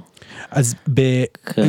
יש כאן גם הבדל, אני חושב שאיתמר מן בשיחה, של, בשיחה איתך אמר את זה, זאת אומרת, יש, גם, יש כאן גם הבדל במה, UNHCR כן מספק בעצם הגדרה משפטית, אני לא מומחה לזה, אבל מעמד הפליט בתוך מדינה מסוימת הוא, הוא סטטוס, זאת אומרת, הוא סטטוס בתוך, ה, בתוך המדינה הזאת. אונרווה מגדירה את הפליט עבור צרכיה שלה. זאת אומרת, כי אונרווה יש לה את המשאבים שלה, משאבים מוגבלים, והיא אומרת, אני לא יכולה לתת סיוע לכל בן אדם. אז אני צריכה להגדיר הגדרת עבודה, מיהו הפליט ומיהו לא. ומכאן נוצרה הגדרה של אונרווה שאומרת, מי שחי שנתיים לפני, כן, לפני, שנת עד, אה, אה, אה, שנתיים, ו... כן, שנתיים, זאת אומרת שנתיים ומעלה אה, ב... ב... פלסטין המנדטורית לפני 48, כן, אה, ואיבד את ה-means of livelihood שלו, ועכשיו, ואת, ה- ואת ה... כן, ואת, לא זוכר בדיוק את ההגדרה, אז הוא נחשב פליט, ולכן הוא זכאי לסיוע, זאת אומרת, זו הגדרה שהיא למעשה הגדרה פנימית, תפעולית. למי של מסייעים ומי עצמו, יכול למי- לעבוד. בדיוק, איך, איך מבדילים בין והיא לא, פליט היא למי... לא משליכה על איך המדינות הקולטות מתייחסות לפליטים. היא לא, היא לא בכלל נותנת כאילו, אתה שום יכול להיות סטטוס פליט מעמדי. ב- בצרפת וזה עניין של הצרפתים, מה הם עושים איתך, זה לא קשור לאונר"א, עכשיו, כאילו. ברור שאונר"א גם רק פועלת ב, ב, במזרח התיכון, זאת אומרת, כן. היא לא פועלת בשום מקום אחר. אה, אז, זאת אומרת, אונר"א לא... אז מה הטענה? למה הם לא נקלטו בלבנון? זה- זה- על זה מדברים, על לבנון וירדן בעצם? כן, אז הטענה אומרת, למה מדינות אחרות לא אזרחו אותם? למה לבנונים? כן. זה בעצם רק לבנון וירדן, לא? אז שיש לא, גם סוריה. אז לא, יש, יש, יש פליטים בלבנון, יש פליטים בסוריה, יש פליטים בירדן הם הוזרחו. ובירדן, בגדה המערבית, שירדן שלטה עליה אחרי 48, אז הם הוזרחו, כן. אה, ובמצרים לא היה, מצרים אף פעם לא הסכימה לקבל פליטים. אה, ועל רצועת עזה היא כאילו אז משלה איפה אונר"א פעילים היום? בכל, בכל, ה- ב- בכל המדינות האלה. זאת אומרת, הם פעילים בגדה המערבית וברצועת עזה, הם פעילים ב, בירדן. אבל למה הם. פעילים בגדה המערבית אם הירדנים יזרחו אותם? אה, כדי עדיין לתת סיוע בשלב הביניים, או למה הם... כן, כן, זה בעצם הרעיון. ברגע שאיבדת את ה-means of livelihood שלך, ואתה חי כפליט, אז אתה בעצם אוקיי. אמור... עכשיו... טוב, זה באמת נראה לי אה, קצת ניסיון כאילו, אתה יודע, למצוא, לחשוב עם מה אתה כן יכול להתמודד, אתה יודע, ואז להתמקד בזה. כי בלי, בלי לגשת לנושא הליבה, אני, אני באמת מרגיש שזה גם קצת כן. כמו שדיברנו, העניין עם ההסתה, כאילו. כן, כאילו, אתה אומר, אוקיי, אל- תתקנו את הספרי לימוד, and then what? כן, כאילו. בדיוק. כל זמן שלא תשנה באופן מהותי את המצב הפוליטי, אז אה, כאילו, יהיה, יהיה, יהיה מספיק סיבה כאילו להמשיך, אה, להמשיך לשנוא, זאת אומרת, כל זמן שיש אומללות. אבל יש פה גם אולי משהו, זאת אומרת, יש פה, אה, אה, אונרווה חוזרת ממש למהות, אוקיי? למה? כי מתי, למה אונרווה הוקמה? היא הוקמה אחרי ששיחות השלום בלוזאן קרסו. ואז... אה, אחרי מלחמת אה, אחרי מלחמת העצמאות, 48, כן. כן. אחרי מלחמת העצמאות. אז הולכים לשיחות שלום בלוזאן, ושיחות השלום בלוזאן, מה בעצם התשתית שלהם? זה ההחלטה 194, ירושלים, גבולות ופליטים, אוקיי? עכשיו, אף אחת מהסוגיות האלה לא נפתרה בלוזאן, ולכן הפליטים נשארו, זאת אומרת, בלי פתרון פוליטי. ואז האו"ם אמר, טוב, צריך אה, לספק איזשהו פתרון זמני עד שהחלטה, עד שהמצב ייפתר מבחינה פוליטית. ואז עובר אחרי 67 להחלטה 242, פתרון מוסכם בבעיית הפליטים, אוקיי? אבל עדיין, זאת אומרת, גם כאן המצב, למרות שלישראל יש הסכמי שלום עם מדינות אחרות, עוד אין הסכם שלום עם הפלסטינים, והמצב הפוליטי של הפלסטינים, של הפליטים הפלסטינים לא נגמר. ומבחינת אונרווה, אונרווה אומרת, אנחנו בתור סוכנות של האו"ם, אנחנו פועלים, המנדט שלנו מהאו"ם, כי אנחנו פועלים על פי החלטות של האו"ם. החלטה 194, אחר כך החלטה 242, זאת אומרת, אז האו"ם, הוא, האו"ם מציב את התנאים למה יהיה השלום, אז האו"ם הוא גם צריך לתת פתרון ביניים בזמן שהדבר הזה קורה. אוקיי, אז זאת אומרת, אז, אז, אז אונרווה כל הזמן חוזרת למקום הזה, אונרווה אומרת, ברגע שלמצב הזה יהיה פתרון פוליטי, אונרווה סיימה את העבודה שלה. אוקיי, אבל היום, אנשים שרוצים היום לפרק את זה, כן. בעצם, איך, איך הם, מה הם מדמיינים שזה ייראה? כאילו שיהיה גוף חדש? פשוט, יש, עדיין אתה צריך את הבתי ספר, עדיין אתה צריך את ה... לתת לאנשים האלה עבודה. זה בדיוק זה. כאילו זה בדיוק אמרתי, נגיד, אוקיי. ב, נכון, הם הפסיקו לממן, רוצים להפסיק לממן אותם. אגב, אני, אני יכול להבין, כאילו, זה, זה מאוד מבלבל, אבל, אבל בגדול, אם אתה אומר, וואלה, אנשים שקיבלו משם משכורת, אה, היה, יש מחבלים גם מנוח'בה, ש- כאילו, ש, שהם ממה היו שאני- עובדי אונר"א, או זה יותר עניין של תמיכה, תמיכה כל, של מורים? האמת כאילו זה לא, אני לא יודע, אני, אני- מה שראיתי באנשים שמואשמים, כן. יש אחד שהסיע, אחד שקנה תחמושת, כל משת"פים. מיני דברים כאלה. אה, בוא נגיד זה מעגל שני כזה, אוקיי. שלפחות ממה שאני ראיתי. שכמה אנשים. מועסקים על ידי אה, אונר"א?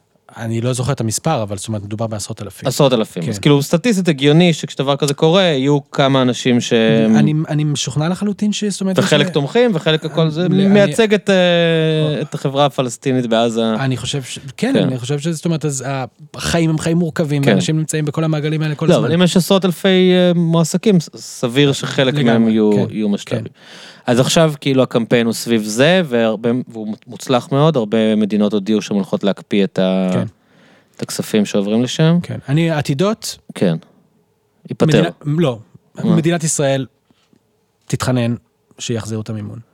שזה מה שתמיד קרה עד היום, נכון? שזה מה שתמיד קרה. זה יהיה במין דרכים עוקפות כאלה, זה לא יהיה ביבי נתניהו יבקש להחזיר את המימון, זה יהיה גורמים, גורמים ביטחוניים, זה יהיה איזה משהו. כי בסוף- ברגע שהם באמת קורסים יש אסון הומניטרי? יא, יש, כן, יש, יש אסון הומניטרי אדיר, וכאילו מי שיצטרך להיכנס לשם, זה לתוך הפער הזה, זה מדינת ישראל. עכשיו שוב, יכול להיות שבאינאפטיטוד הכללי שכרגע מדינת ישראל נמצאת בו, אה, ישראל, אתה יודע, בגלל סד הלחצים, אז, אה, ובגלל הצעקות של בן גביר וסמוטריץ', אז ישראל לא תעשה את זה, ואז ישראל תיגרר לתרחיש הזה שדיברנו עליו, שפתאום יצטרכו אד הוק להקים מין מנהל כזה שמטפל בחיים של האזרחים. זה, זה ברור שזה במצב הקיים, זה ייפול על ישראל, זה לא ייפול על אף אחד אחר. אמ, איך אתה מבין את ה... עכשיו שוב, בוא נדמיין, בוא כן. נדמיין structure שיכול לעשות את זה. במקום אונרווה, אוקיי, נקרא לזה whatever, ארגון הדנאציפיקציה של הפליטים הפלסטינים, ועכשיו ניקח מאותן מדינות את הכסף, כאילו, לאן זה ילך? זה ילך לבתי ספר, זה ילך למרפאות, זה ילך לזה, זאת אומרת, זה, זה מה שזה, זה פשוט מה שזה. כן. וגם אז יהיו כמה אנשים שהם יהיו תומכי טרור בתוך האנשים וגם- שאתה תעסיק, כן. כאילו, זה לא ש... בדיוק. זה לא כאילו, שאם יעבדו תחת המינהל האזרחי ה- תלך הישראלי, אז לא יהיו שם אנשים שהם יהיו טרוריסטים. בדיוק. גם גם אז יהיו אנשים שהם תלך טרוריסטים. לאותם בתי ספר, תצבע כן. במקום הפס הכחול של אונרווה, תצבע את זה עכשיו בוורוד, תחליט שזה איזשהו משהו אחר. כן. מה, אנשים לא צריכים לאכול ולא צריכים בתי ספר, זאת אומרת, לא צריכים מרפאות, אוקיי, עכשיו ה- לא צריכים לעבוד. תרחיש החמולות, אני צריך לה- להבין את אה, זה. זה אני מת על זה. אז מה, מה, מה הם בעצם, אנשים שמאוד חשוב להם שזה לא יהיה רשות פלסטינית, אה, אומרים להם מה כן, הרי, הם מדקלמים את זה שזה צריך להיות פלסטינים, אבל זה לא יכול להיות רשות פלסטין, רשות פלסטינית, אז יש, נדבר עם ראשי חמולות. כן. מה זה? וואו, יש לזה הרבה רבדים.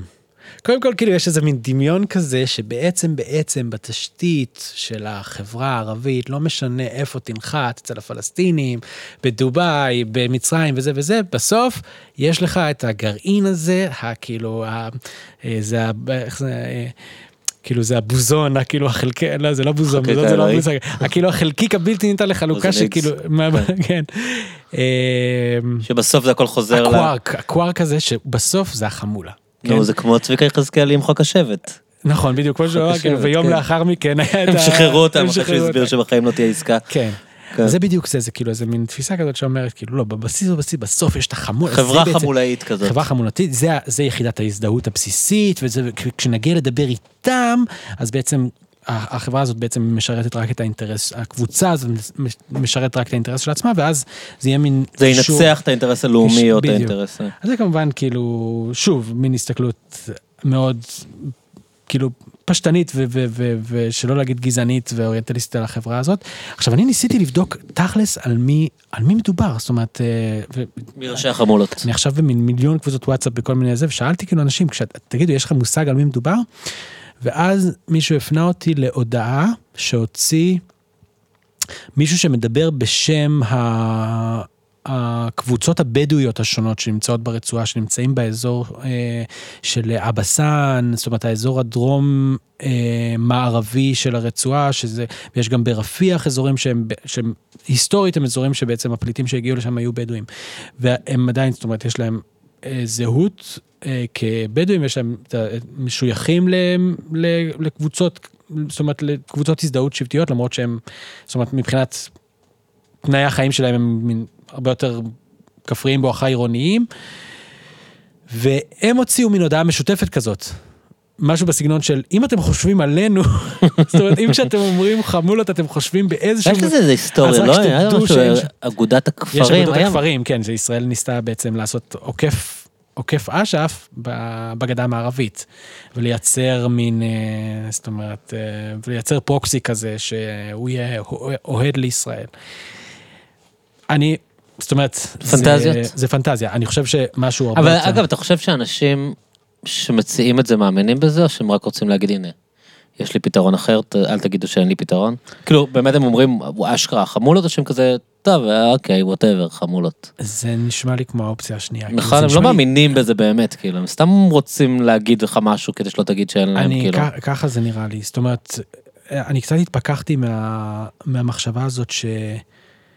אה, בעצם יש מישהו שכן יודע על מה הוא מדבר. מהמם. הוא, הוא נמצא שם איפשהו, הוא... לא, זה... זה- אני, אני התפכחתי מזה, אני, אני מבין ש... זאת אומרת, זורקים איזה משהו לאוויר. לפאנל זה talking points. זה עולם של talking כן, points. ונראה איך זה יסתובב עכשיו, כן. נראה כאילו, נראה מי ידבר על זה, נראה מה יצמח מזה. זה- וגם הבנה שהדברים לא צריכים להחזיק יותר משבועיים. כן. אתה יודע שנתניהו אומר, מסתובב ואומר, לא יהיו אלפי משוחררים. אז עכשיו אתה מבין שבפעימה הראשונה, אמן, יהיו איזה 900 כנראה. כאילו, אז לא, אז זה לא יהיו אלפי. ובפעימה השנייה כבר, אתה יודע, מי יודע מה יהיה עד הפעימה השנייה, או ימצא סיפור אחר לספר, או שהוא לא יעשה פעימה שנייה, אבל זה לא מעניין אותו כאילו, הביג פיקצ'ר, אתה יודע, הוא צריך לפתור עכשיו את הבעיות שלו היום, אני, כאילו. אני, אני, אני מרגיש שזה מאוד ככה, וזה אגב, אה, זאת אומרת, ואנחנו, זאת אומרת, יורדים פה הרבה על נתניהו, אבל זה, זה, זה אופן שבו מנהיגים מתנהגים בזמן מלחמה. יש אלף משתנים, אלף משתנים בבת אחת, ופותרים, ופותרים בעיות שאפשר לפתור אותם. אה, ו- ונראה לי שככה הוא מתנהל בתוך, בתוך המלכוד שבו הוא נמצא, שהוא הוא לא רוצה לסיים את המלחמה הזאת ב, כמו, שה, כמו שהאמריקאים אה, מציעים לו, ומה שהוא צריך לעשות זה עכשיו להתמודד עם, אה, עם micro-management של עכשיו מה הוא אומר בעלי ומה הוא אומר בזה ומה הוא אומר בשם. אוקיי, אז אנחנו גם קצת דיברנו על המיקרו. מעניין אותי לדבר איתך על השאלות הגדולות, שאולי כן. היינו- היינו צריכים אה, להתחיל איתם, כאילו, כן. את השיחה. יודע, בסופו של דבר אנחנו מדברים כאן על טכניקות ועל זה. רוב הישראלים חוו את האירוע הזה בתור כאילו, טוב, מה, על מה אנחנו מדברים כאן בכלל, כאילו. כן, יש פה אנשים שכל מה שהם רוצים זה להרוג אותנו, כן. לא יהיה איתם שלום עוד אלף שנה, אה, אין פה אסטרטגיה, אין פה כלום, כאילו, אנשים מאוד, אה, שאני מעריך ואינטליגנטים, באמת רואים את האירוע הזה כ... טוב, מה שהם רוצים זה להרוג אותנו. כן. כאילו, מה זה, כאילו, אתם יושבים ומבלבלים לי את המוח על, אה, אתה יודע, כן. על תהליכים ועל אה, כן. אסטרטגיות. אמ, זה, ה, זה שלילת הקונטקסט, אמ, נכון? כן, כאילו יש דברים שקונטקסט לא יכול אה, להסביר, וכשאתה עושה, עושה קונטקסט אתה בעצם מצדיק, נכון הרי? כן, מה, מה אתה מנסה להגיד, שיש עולם שבו זה הגיוני? כן.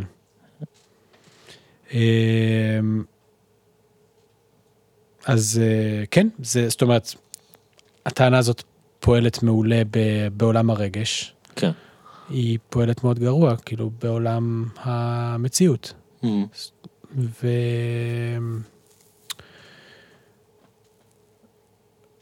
כאילו, יש אנשים שאלו אותי, זאת אומרת, לפני כמה זמן, הם- לפני פתיחת שנת הלימודים האקדמית, גם זה נראה עכשיו כמו היסטוריה רחוקה, אבל היה... שנת הלימודים האקדמית נדחתה, וגם היה נורא פחד שמה נעשה כשנחזור לכיתה, ואיך תראה הדינמיקה, ו... אז חברה מאוד טובה שאמרה לי, אני הולכת ללמד קורס על הסכסוך. איך אני לעזאזל מלמד עכשיו על הסכסוך? ויש... מלמד באוניברסיטה העברית, יושבים גם תלמידים, תלמידות פלסטינים שם, כאילו ממזרח ירושלים וזה, איך מתחילים בכלל... אה, ו... אז כאילו, מה ש...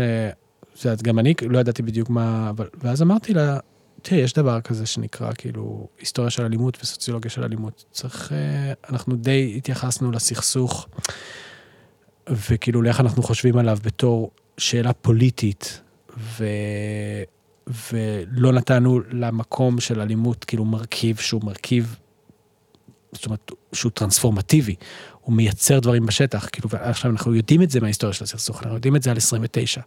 כאילו, תשווה את מספר, ה, מספר ההרוגים והפצועים והנפגעים בין פרעות תרפ"ט לבין, כאילו, היה לך פה שיחה שלמה עם הלל על תרפ"ט, כן. לבין היום, כאילו, אי אפשר להשוות את זה בכלל. כן, זה היה, יודעים- אבל זה נכון גם לגבי קישינב והדברים שעיכבו כאילו, את ה... איזה אירועים טרנספורמטיביים ברמת התודעה. אז אה, כאילו, משום מה אנחנו נוטים to gloss over על הרעיון שכאילו אלימות פיזית, פנים מול פנים, טראומות וזה, הם אה, כאילו הם משחקים, יש להם תפקיד אדיר ב...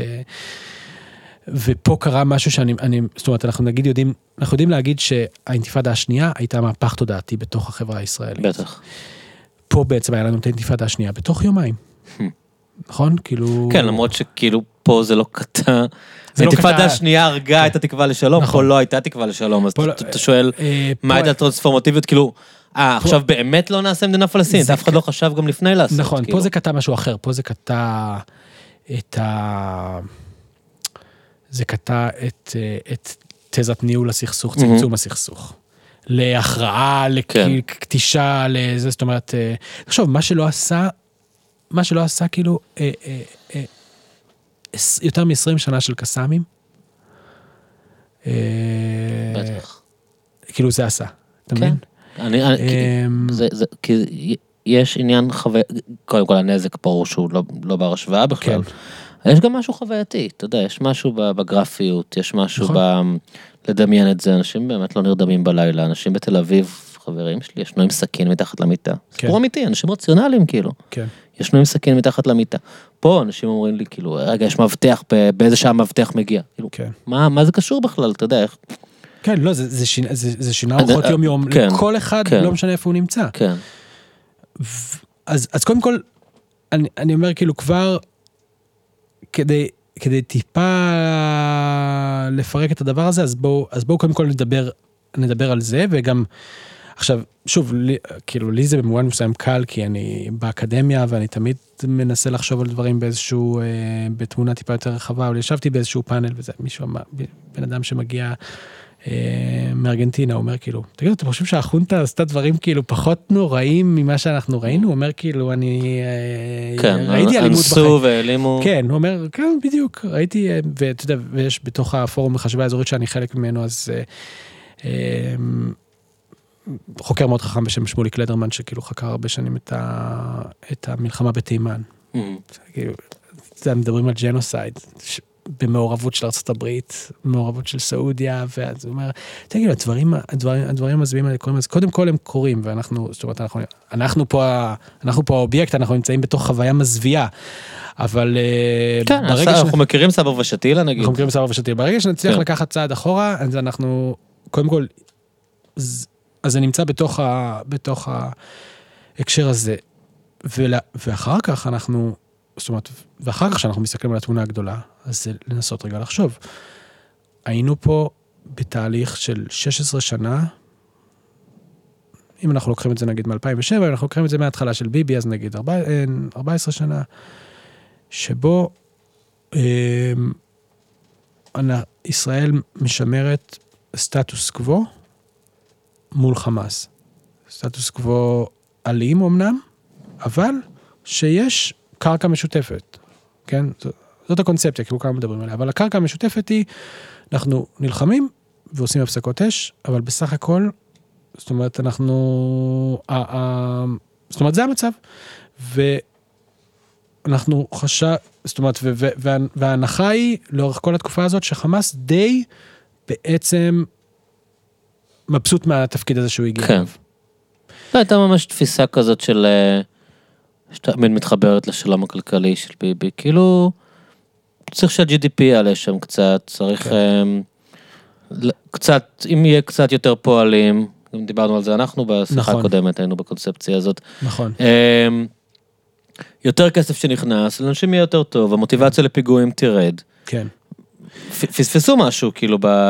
אז פה, עכשיו זה אחד הדברים המדהימים, נראה לי, כן. גם דיברנו על זה בשיחה הקודמת, שבעצם המדיניות של ממשלת השינוי מ-2021, להכניס יותר פועלים, והממשלה הנוכחית, המשיכה איתה בכיף. כן, זה, זה בכלל לא היה על הרדאר שלה, זאת אומרת, היא ממש המשיכה את זה. כן. אמ, אז יש מלחמות, יש טראומטיזציה בצד העזתי, יש טראומטיזציה בצד של עוטף עזה, זאת אומרת, אנשים שגדלים עם הדבר הזה, ואתה יודע, וילדים שגדלים משתינים במיטה, כאילו, אתה יודע, כבר, כבר עשור וחצי. אמ, אבל, אה, אבל, אבל, יש, אבל זה משתלם בתפיסת עולם ימנית, זה משתלם כי אפשר להמשיך את ההתפשטות בגדה המערבית. אז את הגדה המערבית מנהלים בדרך אחת, יש קבלן משנה אחד. זה הרשות הפלסטינית ובינתיים מתנחלים ו, ו, וצה"ל עושה מה שהוא רוצה. יש קבלן משנה ברצועת עזה שאפילו ממש עשה קולות של קבלנות משנה, זאת אומרת, אני תמיד מראה לאנשים את התמונות האלה של אחרי צעדות השיבה, שחמאס מייצר משטרה על הגדר, זאת אומרת, מין סוג של אה, משמר אה. גבול כזה. אוכפים את ההסכמים. אוכפים את הזה, הם לא רוצים שיגררו אותם, חמאס לא רוצה שכל מיני נערים אה, יתקרבו לגדר ויגררו אותו עכשיו ל... אז... ו, ו, זאת אומרת, נמצא על הגדר זה ממש סוג של ס- סממן של ריבונות. אוקיי, יש לנו את רצועת עזה, זה מין טריטוריה כזאת, חברים שלי כאילו מספרים לי שרצועת עזה זה ממש מקום שאנשים אומרים, כאילו סוף סוף אני, לכל מקום שאני לא מסתכל אני רואה פלסטינים. כי, אה, זאת אומרת, אנשים שמגיעים מהגדה לרצועת עזה אומרים כאילו, אני מסתכל, אני לא רואה מתנחלים, אני לא רואה... אין חיילים. את, אה, חיילים, אני... אז כאילו יש מין תחושת, מין סוג של, עם, כמובן עם כל המגבלות, וזאת אומרת, תחת הסגר, וברור ש... אבל יש תחושה שזה כאילו. טריטורי run by, Palestinians. ו... ועבור ישראל, כאילו, הדבר הזה, הדבר הזה היה, כאילו, הדבר הזה היה בעצם כמו שעניינים יכולים להמשיך להתנהל לנצח. ואז, ואז השאלה היא באמת, כאילו, אוקיי, אנחנו, אבל אנחנו יודעים שככה זה היה. ואנחנו יודעים ש... ב, ב, כאילו, בשביעי באוקטובר קרה, קרה, זאת אומרת, אירוע אחר לחלוטין ממה שחשבנו שאמור לקרות. אז איפה, אז משהו היה חייב לקרות באמצע, זאת אומרת, להסביר את זה בזה שתמיד בעצם הפלסטינים, כל מה שהם רצו זה לרצוח את היהודים, אבל אנחנו יודעים, אנחנו יודעים שבשלב מסוים ברצועת עזה התחילו להתאמן על מתווים כאלה, אה, חמאס, ושאנחנו יודעים שהיו שינויים פוליטיים בתוך חמאס, וצריך לחפש את הרגע הזה. עכשיו, אני, אה, אנחנו עדיין מאוד מאוד קרובים לאירועים, וגם אני כאילו, אני לא מומחה לחמאס ואני לא יודע, אבל אני, אני חושב על מה שאנשים אחרים אומרים, אז אנשים מדברים על זה ש... שהדבר הזה מתגלגל, נגיד משהו כמו שנתיים, במין כל מיני מישורים. מישור אחד זה החלפה פוליטית בתוך רצועת עזה של אה, אסמאעיל הנייה, אה, יוצא לחו"ל, ומי שמחליף אותו בתוך רצועת עזה זה יחיא סינואר. ומדברים על זה שיש אה, מין, זאת אומרת, יש... לחץ הולך וגובר מרגע שהממשלה הנוכחית מגיעה, וכאילו, אתה יודע, ויש הסכמים קואליציוניים, מדברים פשוט לחלוטין על זה, בעצם הסכמים הקואליציוניים. ישראל הולכת להתפשט בכל השטח, זאת אומרת, ליישב את כל השטח. סמוטריץ' מדבר על תוכנית ההכרעה, זה כאילו לגמרי, זאת אומרת, הוא מדבר על זה, ויש בעצם איזשהו מומנטום שישראל הולכת לנורמליזציה עם סעודיה. אה, זאת אומרת, בחסות המשך הניהול של, ה, המשך הניהול של הסכסוך, או צמצום הסכסוך, או whatever, כאילו, אתה יודע, זה... שינוי משמעותי של הסטטוס קוו שינוי בעצם. משמעותי של הסטטוס קוו, יש גם כמובן עניינים אידיאולוגיים בהר הבית, זאת אומרת, מי לא זוכר, שלושת אלפים אנשים שהיו עולים אי פעם להר הבית, אני לא זוכר עד איזה שנה, אז כאילו בשנים האחרונות זה היה שלושים אלף, זאת אומרת, אז... אמ, ואם באמת סוג של הנהגה מאוד אידיאולוגית, מאוד ספרטנית בתוך רצועת עזה. והיא בונה, זאת אומרת, היא בונה את הדבר הזה באופן הדרגתי, אבל יש משהו שאומר כאילו, the time is now, כאילו, אם זה לא עכשיו, זה, זאת אומרת, זה לא יקרה לעולם, ואז, ואז האירוע הזה מגיע. אז יש כאן, זאת אומרת, יש תמונה גדולה שיכולה להסביר איך זה, וכאילו, יש הרבה הרבה מומחים, אה, אסף דוד בפורום החשיבה האזורית ומתי שטיינברג, מדברים על הנאום של... אלערורי ברעיון שלו. אלערור, כן, הרעיון של אלערורי, שהוא מין פורס את זה, יותר, מ, יותר, מ, יותר מאיך שהוא פורס את זה בקטע של זה הולך לקרות מחר. מסביר פורס, את ה... מתאר את המפה, כאילו. מתאר את המפה בדייקנות, ו, ואתה מסתכל על הדבר הזה ואתה אומר, אין אף בן אדם בישראל שיכול לתת ניתוח כזה של מה שקורה אצל הפלסטינים. נכון? כאילו הוא נותן שם, הוא יודע להגיד שסמוטריץ' לא היה בצבא, ולכן יש לו שאיפות מגלומניות, כי הוא לא מכיר במגבלות הלוגיסטיות ובמגבלות הטכנולוגיות. זאת אומרת, הוא עד כדי כך בקיא במה קורה בתוך החברה הישראלית, והוא אומר, ברגע שנתחיל מלחמה כזאת, אז, אז, אז אה, ההנהגה הישראלית נמצאת בסד של מלכודים עם ה... עם הקואליציה הימנית הזאת, והיא למעשה תכלה את עצמה בתוך המלחמה הזאת. כאילו, זה מה שהוא אומר. שזה יפיל את הממשלה? לא שזה יפיל את הממשלה. אז מה הכוונה תכלה את עצמה? תכלה את עצמה, כי ישראל לא תוכל לצאת מתוך המלחמה הזאת. היא לא תוכל, לא יהיה שום, אה, אה, הם, שום יעד בר השגה. הם התבוססו בבוץ, כאילו? כן, והוא, והוא ממש אומר את זה, כאילו, הוא מתאר את התהליכים האלה, זאת אומרת, ו, ואתה מסתכל במקביל ואני אומר, האם יש מישהו בהנהגה הישראלית שהיה יכול להגיד, לא, אבל זה מוזר שהם לא מקשיבים לו, כאילו, זה היה ראיון פומבי בטלוויזיה, הם יכלו כאילו להקשיב לו, הם לא צריכים לנתח לבד. נכון, אבל מה זה משנה מה הפלסטינים אומרים כל זמן שהם, אה, אנחנו מנהלים אותם כן. במקום אחד, אנחנו סוגרים אותם במקום אחר, זאת אומרת... אה, אבל אתה חושב... אבל זה חלק מנקודת ההיגיון הזאת. אבל אתה חושב, אז רגע, עזוב את מה שהוא אמר. אתה חושב שמי שלא מחליט שם, זה מצחיק שבארץ, נכון, החליטו שזה סינואר. כן. נכון? כאילו פתאום כזה, אני הלא רלוונטי, עכשיו מנהלים את המשא ומתן על החטופים, אז פתאום זה כל הזמן הנייה. פתאום הנייה, כן, שם. אבל אמרתם שזה רק סינואר, כאילו זה סתם מצחיק הזכיחות הזאת. כאילו. נאחזים במה שיש, אני... כן, לא, אבל כאילו אין לכם מושג, הרי אם יש דבר אחד ברור זה שאין לכם מושג. כן. אז עכשיו כאילו, לא משנה, אני לא חושב שמישהו יודע איך ההחלטות שמתקבלות.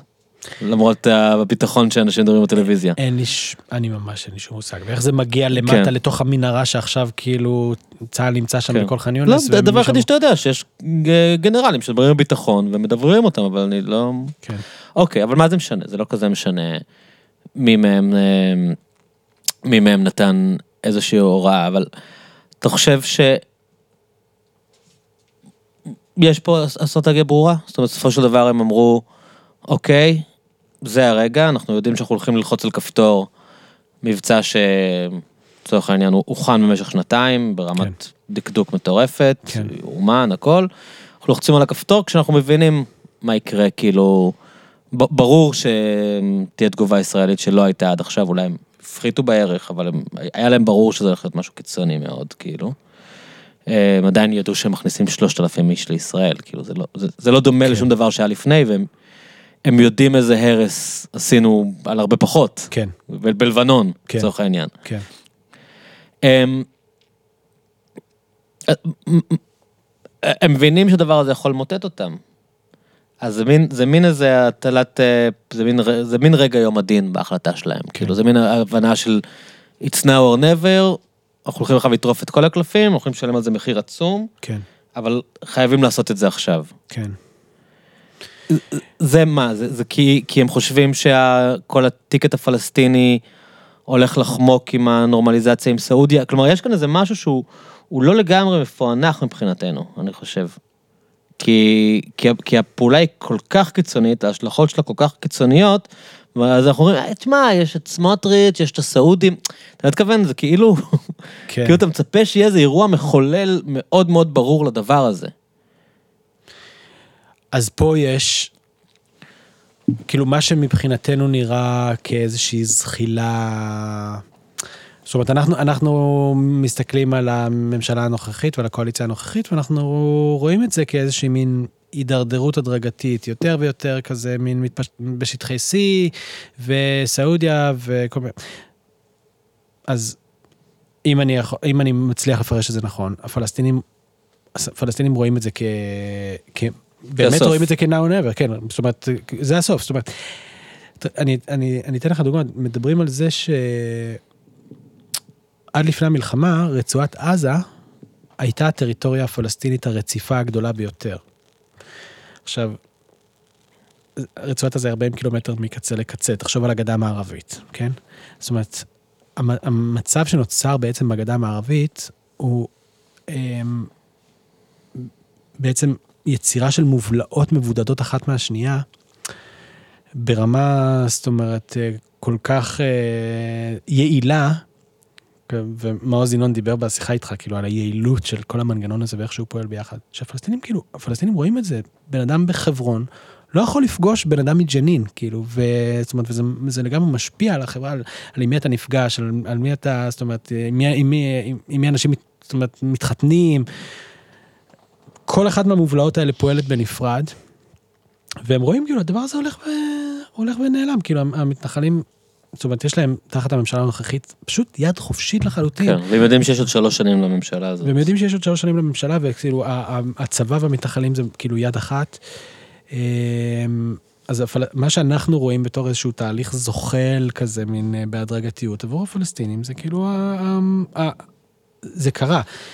זה לא, זאת אומרת, זה לא כן, זה לחינם. פשוט מטור- מטורף כמה אנחנו, הם, הם לא, הקול שלהם לא קיים אצלנו. כלומר, אנחנו בהלם, כי אין לנו מושג מעשי עכשיו בכלל. לא, אין לנו שום מושג. אולי לך יש כזה עבודה שלך, אבל אה, לי זה- בטח. זה לא קיים בתוך החברה הישראלית בכלל, כמו שזה לא קיים עכשיו, כמו שזה אנחנו כן. עכשיו, כאילו החברה הישראלית לא מקבלת אה, קולות מ... כאילו קולות מתוך, אה, מתוך רצועת עזה. עכשיו, יש איזשהו, באיזשהו מובן, זאת אומרת באיזשהו מובן זה, ברצועת עזה רואים, רואים את הדברים יותר בבהירות. זאת אומרת, זה אני יכול להבין, ש, ש, שבגדה המערבית, כאילו דור צעיר עבר, זאת אומרת, אני שומע את זה בהרבה עדויות, דור צעיר עבר לשיח של, תבנה, כאילו, עזבו, ש, שתהיה מדינה אחת, שיהיה זה, תנו לנו אבל את הזכויות שלנו. זאת אומרת, אה, על זה כבר ויתרנו, אנחנו כבר זה, וכבר אף אחד לא מצפה מהרשות הפלסטינית לשום, לשום דבר. יאללה, שתהיה מדינה אחת, אבל תנו לנו משהו. כאילו, תנו איזשהו משהו להיאחז בו. אזרחות ישראלית, תושבות, שיהיה זה, מה, אבל ש, שיהיה משהו, כאילו. ו, ומרצועת עזה רואים את זה, זאת אומרת, אני חושב בצורה, זאת אומרת, דווקא בגלל שהיה איזשהו סוג של, אה, אתה יודע, מין אוטונומיה מוגבלת כזאת, אז רואים בצורה, אני חושב... תודעה לאומית יותר חזקה, כן, כאילו. כן, זאת אומרת, אה, ואז אפשר, וכאילו מה שאין בישראל, בעצם כבר הרבה, כאילו כבר הרבה שנים, שזה מנהיגות שיודעת כאילו לעשות מהלכים פורצי דרך. אז אה, זה היה שם, כאילו פורצי דרך ברמה, בצורה מזוויעה ואלימה וכאילו, ובפשעים נגד האנושות, אבל מי שאמרה כאילו אנחנו לוקחים את הגורל הפלסטיני בידיים, וכאילו, מה זה הגורל הפלסטיני? זה, זה אירוע, זה, זה באמת אירוע משנה מציאות בתוך ה... בתוך החיים הפלסטינים. עכשיו, האם חמאס ידע ש... האם סינואר כזה חשב שהוא מביא את הקץ על חמאס?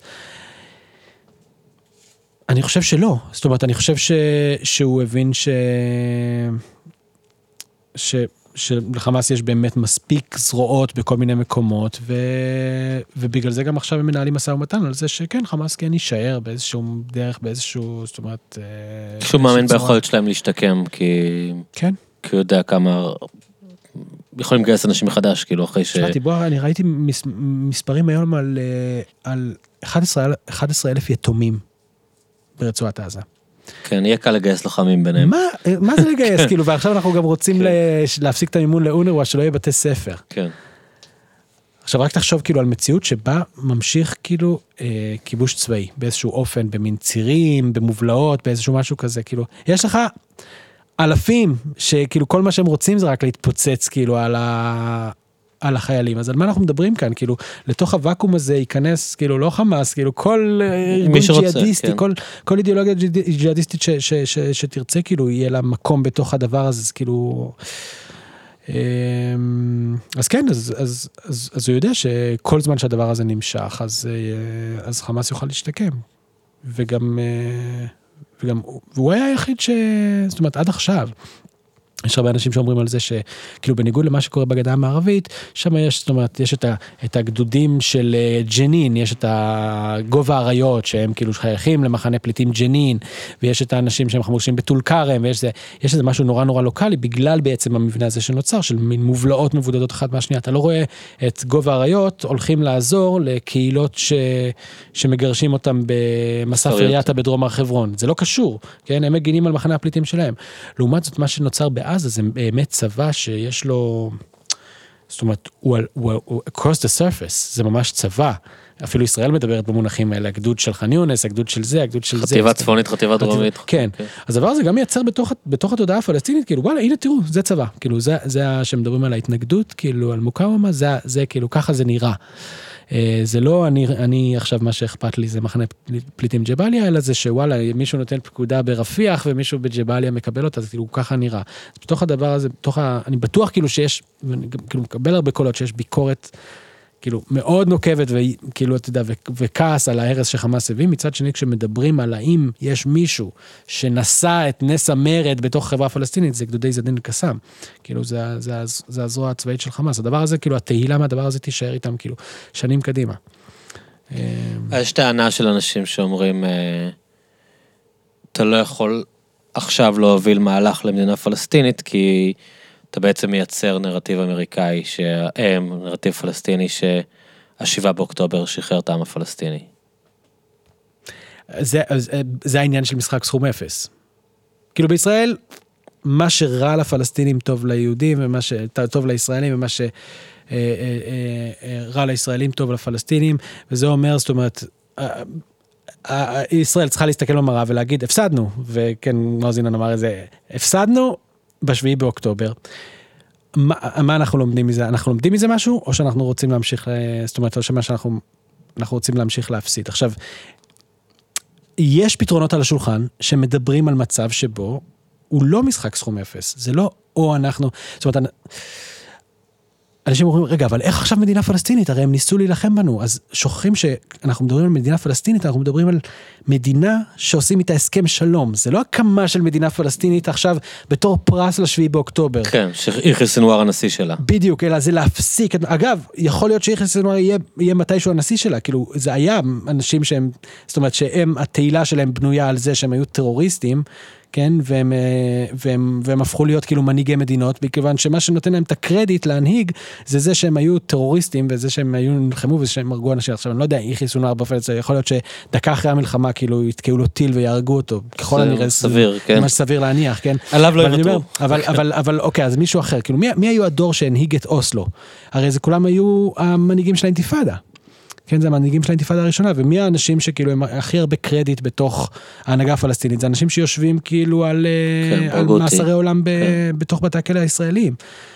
שלומי אלדר קרא, קרא לזה באחד הספרים שלו, המכללה לפיקוד ומטה הפלסטינית, כאילו, עכשיו זה נכון, כי זה המקום שכאילו נותן לך את הפרסטיג' על בסיס זה שהיית פעם אה, אה, טרוריסט ולוחם, וזאת כן. אומרת, בתוך ה... אז בקיצור, אז, זאת אומרת, אז כשאומרים כאילו מה יצא מהשביעי באוקטובר, אז צ, צ, צריך להבין שלא, כאילו, יש מצב שיש משהו שהוא יכול להיות פתרון טוב ל, לישראלים, ויכול להיות גם פתרון גם טוב לפלסטינים. שאתה רואה נגיד דברים כמו, כאילו זה נורא נורא בולט עכשיו, שאתה רואה, כאילו, דברים פשוט חסרי כל היגיון שקורים ברצועת עזה. הדבר הזה שהתפרסם עכשיו על זה שאנשים שורפים את הבתים. כאילו, למה לעשות את הדבר המזוויע והמחורבן הזה? כאילו, מה הטענה? למה הם אומרים שהם עושים את זה? חיסוף? מה... לא, לא, 아, אה, זה לא, לא, זה לא, יש את, יש את המקומות. לא, זה קצינים נותנים הוראות לשרוף, נכון. היה, היה, היה, היה את ה... את ה, את ה אה, יש את, ה, את הפעולה הצבאית הנדסית של הריסת בתים. כן. עם D9, עם מוקשים, עם כל מיני כאלה. אני לא, אתה יודע, אין לי מושג מה, באמת מה, מה זה. מה יוזמות עצמאיות של מ"פ בשטח שאומר בוא נשרוף את הבית? מה שהיה לפחות בכתבה, כן? אם אני לא טועה, יניב קובוביץ', אני לא בטוח, אני לא... כן, כן. אז שהוא אומר שבעצם הפרקטיקה שהייתה שכל בית שכוחות שהו בו, כשהם יוצאים הם פשוט שורפים את הכל. אני לא יודע, זאת אומרת, מצאו קלצ'ניקוב מתחת ל... ל... זה, אני לא יודע, איזה בית שנתקלו בו, יכול להיות, אני לא יודע, זה לא, זה לא מצוין בכתבה אם ככה זה היה. אבל אז הראו את השלט הזה, זה גם רץ באינסטגרם ובזה, שכתוב כאילו, פה זה היה בית של איזה, של, של מחבל, והשארנו לכם אותו, אבל כשאתם יוצאים מפה, אתם יודעים מה לעשות. כן, ככה כתוב. וראו שיש פקודות צבאיות, שבפקודות צבאיות כתוב אסור לשרוף, אסור לשרוף, אה, לא פקודות, איזה מין סוג של נוהל, אה, מין אה, העברת מקל כזה, וכתוב אה, אסור לשרוף את הבתים. זאת אומרת, זה איזשהו משהו שכזה מין, הוא רץ, כאילו כולם יודעים שזה מה שעושים. עכשיו, אני אומר כאילו, איזה, איזה סיבה, אה, אם נלחמת, אוקיי, נלחמת נגיד בתוך הבית הזה, אבל עכשיו הלחימה נגמרה, כאילו איזה סיבה יש לשרוף אותו כשאתה יוצא ממנו, אלא אם כן אתה חי בתודעה, זאת אומרת, מוחלטת, שמה ש, ש, שיש משהו טוב בזה שאתה עושה את זה, כי בדבר הזה עשית משהו רע לפלסטינים. זאת אומרת, יש תפיסה שאומרת שצריך להמיט עליהם כזה חורבן, שהם לא יחשבו 50 אה, שנה לתקוף אותנו שוב. זה, זאת אומרת, מנקודת מבט פלסטינית, כל החיים שלהם זה חורבן אחד גדול. זאת אומרת, אני לא רואה דור שלא חווה, זאת אומרת, זאת אומרת, אני לא יודע, אולי לא קטסטרופה מהסוג הזה, אבל, אה, אבל, זאת אומרת, יש לך...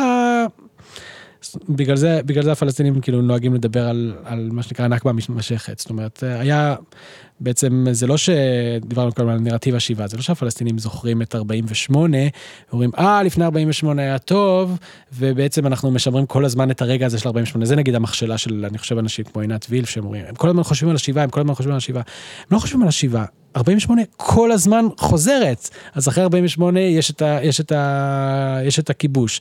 לפ, אפילו לפני הכיבוש יש גם את כל, זאת אומרת, את כל ניסיונות השיבה, וגם שם יש כאילו אלפי הרוגים, ויש התקפות בתוך מחנות הפליטים. ואז יש את הכיבוש ב-67, ואז יש את ה... זאת אומרת, הרס של מחנות הפליטים, נגיד, אם מדברים על רצועת עזה, אז בשנות ה-70. ויש תקיפות מחנות הפליטים ב- בלבנון.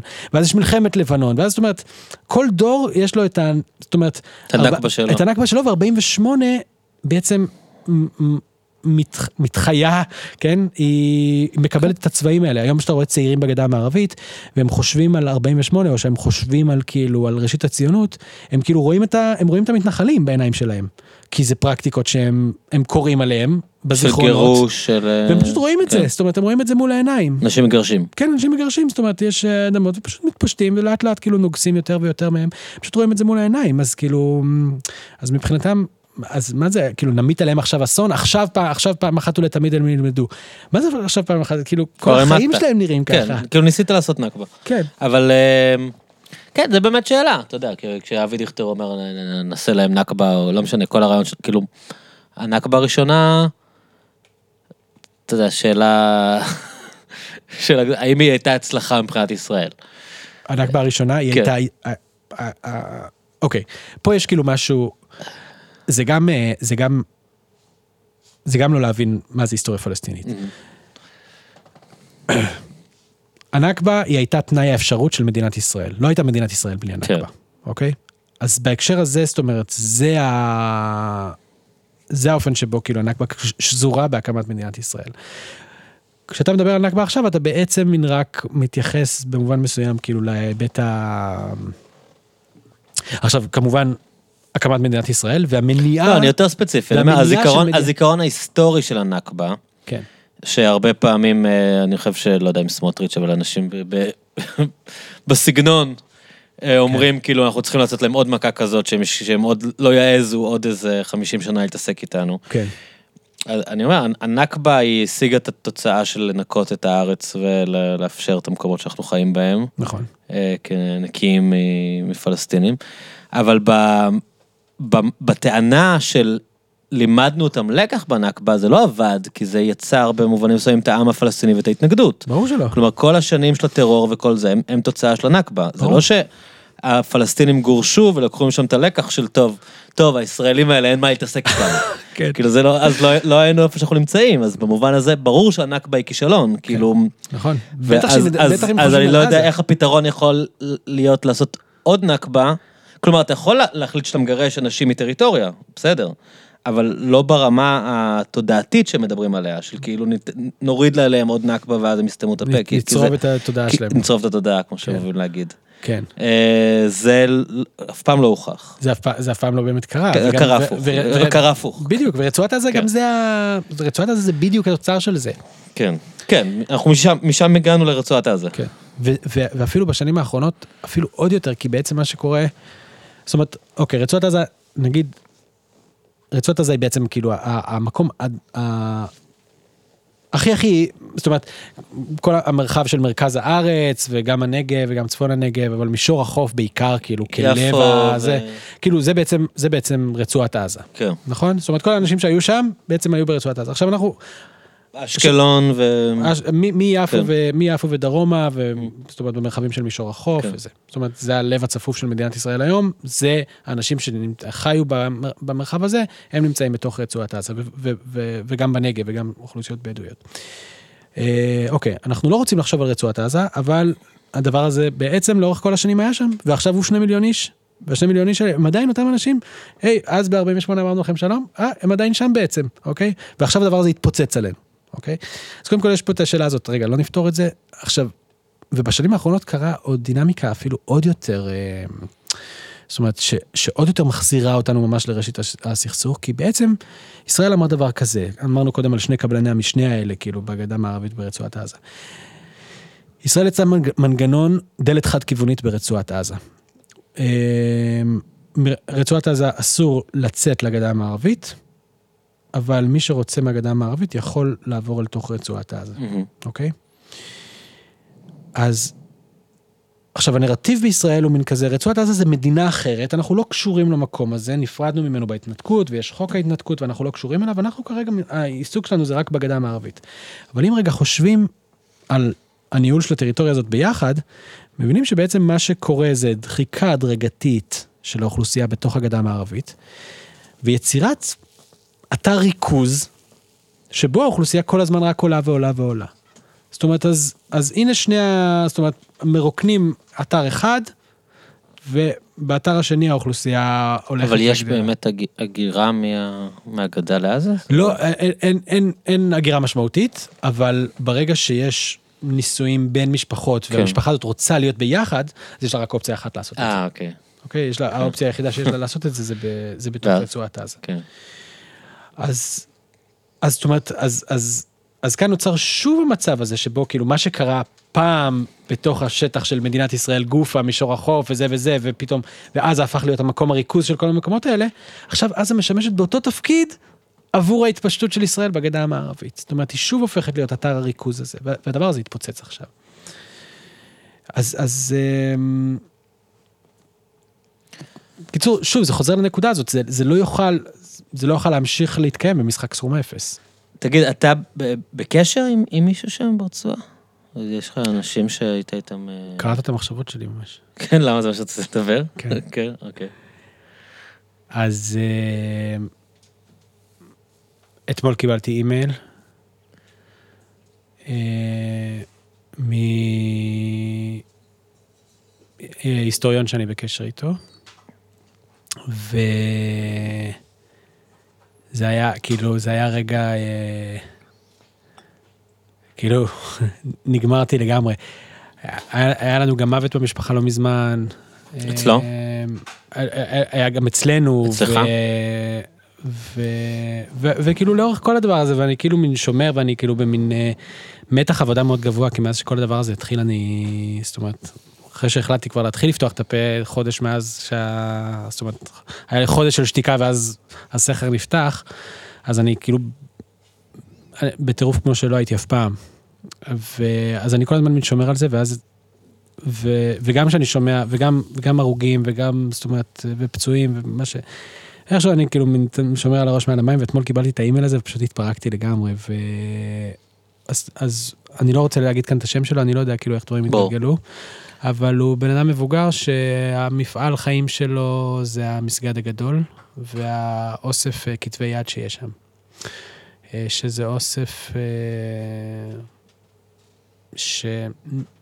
שנאסף כבר במשך יותר ממאה שנה, חלקו מאוד עתיק שהיה בתוך עזה, אבל חלקו בעצם מפעל, המסגד הגדול של רצועת, של, של, של העיר עזה גם נהרס במלחמת העולם הראשונה, ואחרי שהוא שוקם, אז אס- אספו מכל העולם האסלאמי כאילו כתבי יד, ובתוך המסגד גם היה את הרישומי בית הדין של אה, עזה, והאיש הזה, הוא הדיר אותם, זאת אומרת, הוא ממש הדפיס את, את זה כתבי יד, והוא פשוט הדפיס את הכל והוציא את זה במהדורות, והוא אה, סקולר משכמו ומעלה, וכאילו היינו בקשר לאורך השנים, ואני גם שלחתי לו את הדוקטורט שלי, כאילו היה לי עותק אחד, פיזי מהדוקטורט, ושלחתי את זה עם, שלחתי אותו לשם עם עובד סיוע, כדי שייתן, שייתן לו את זה, כדי שזה יהיה גם בספרייה של המסגד הגדול.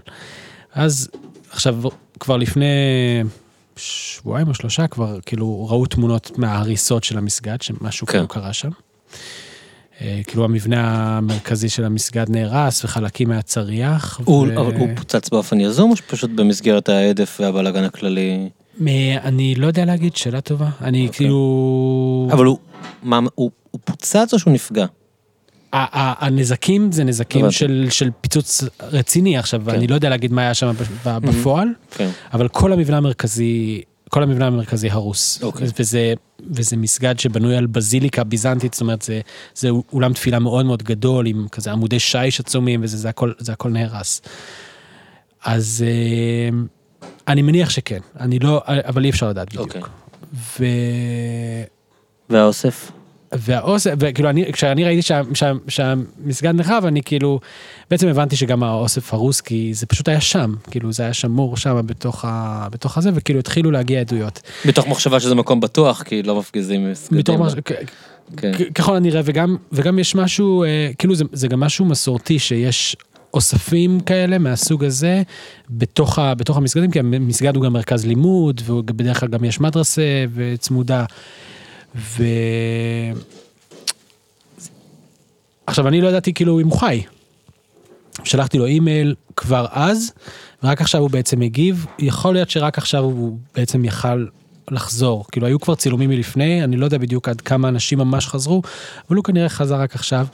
כאילו, והוא כתב לי אימייל, ובמשפט הראשון הוא כתב כאילו, קודם כל תודה רבה כזה שהתעניינת בי וזה, והוא כתב, אה, המצב נורא קשה ואנחנו, כאילו היינו ברפיח ובאוהלים, אבל כאילו, אללה החליט שתהיה מלחמה, וכאילו יש מלחמה, ואני, זאת אומרת, נסתרות דרכי האלה, זה משהו כזה, הבן, הוא בן אדם דתי. כן. ואז הוא כתב, ואני מצטער נורא להגיד לך ש...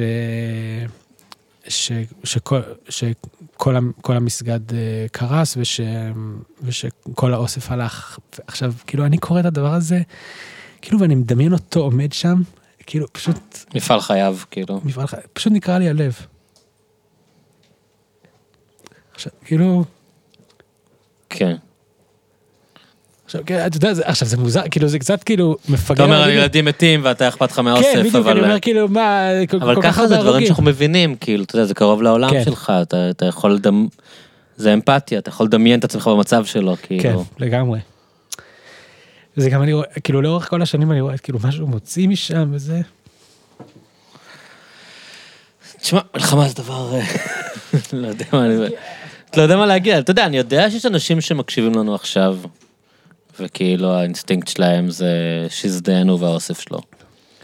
זה ברור לי שחלק עצום ממי שמקשיב לנו עכשיו אה, אומר כאילו, אוקיי, מה מה אכפת לנו, כאילו, אתה יודע.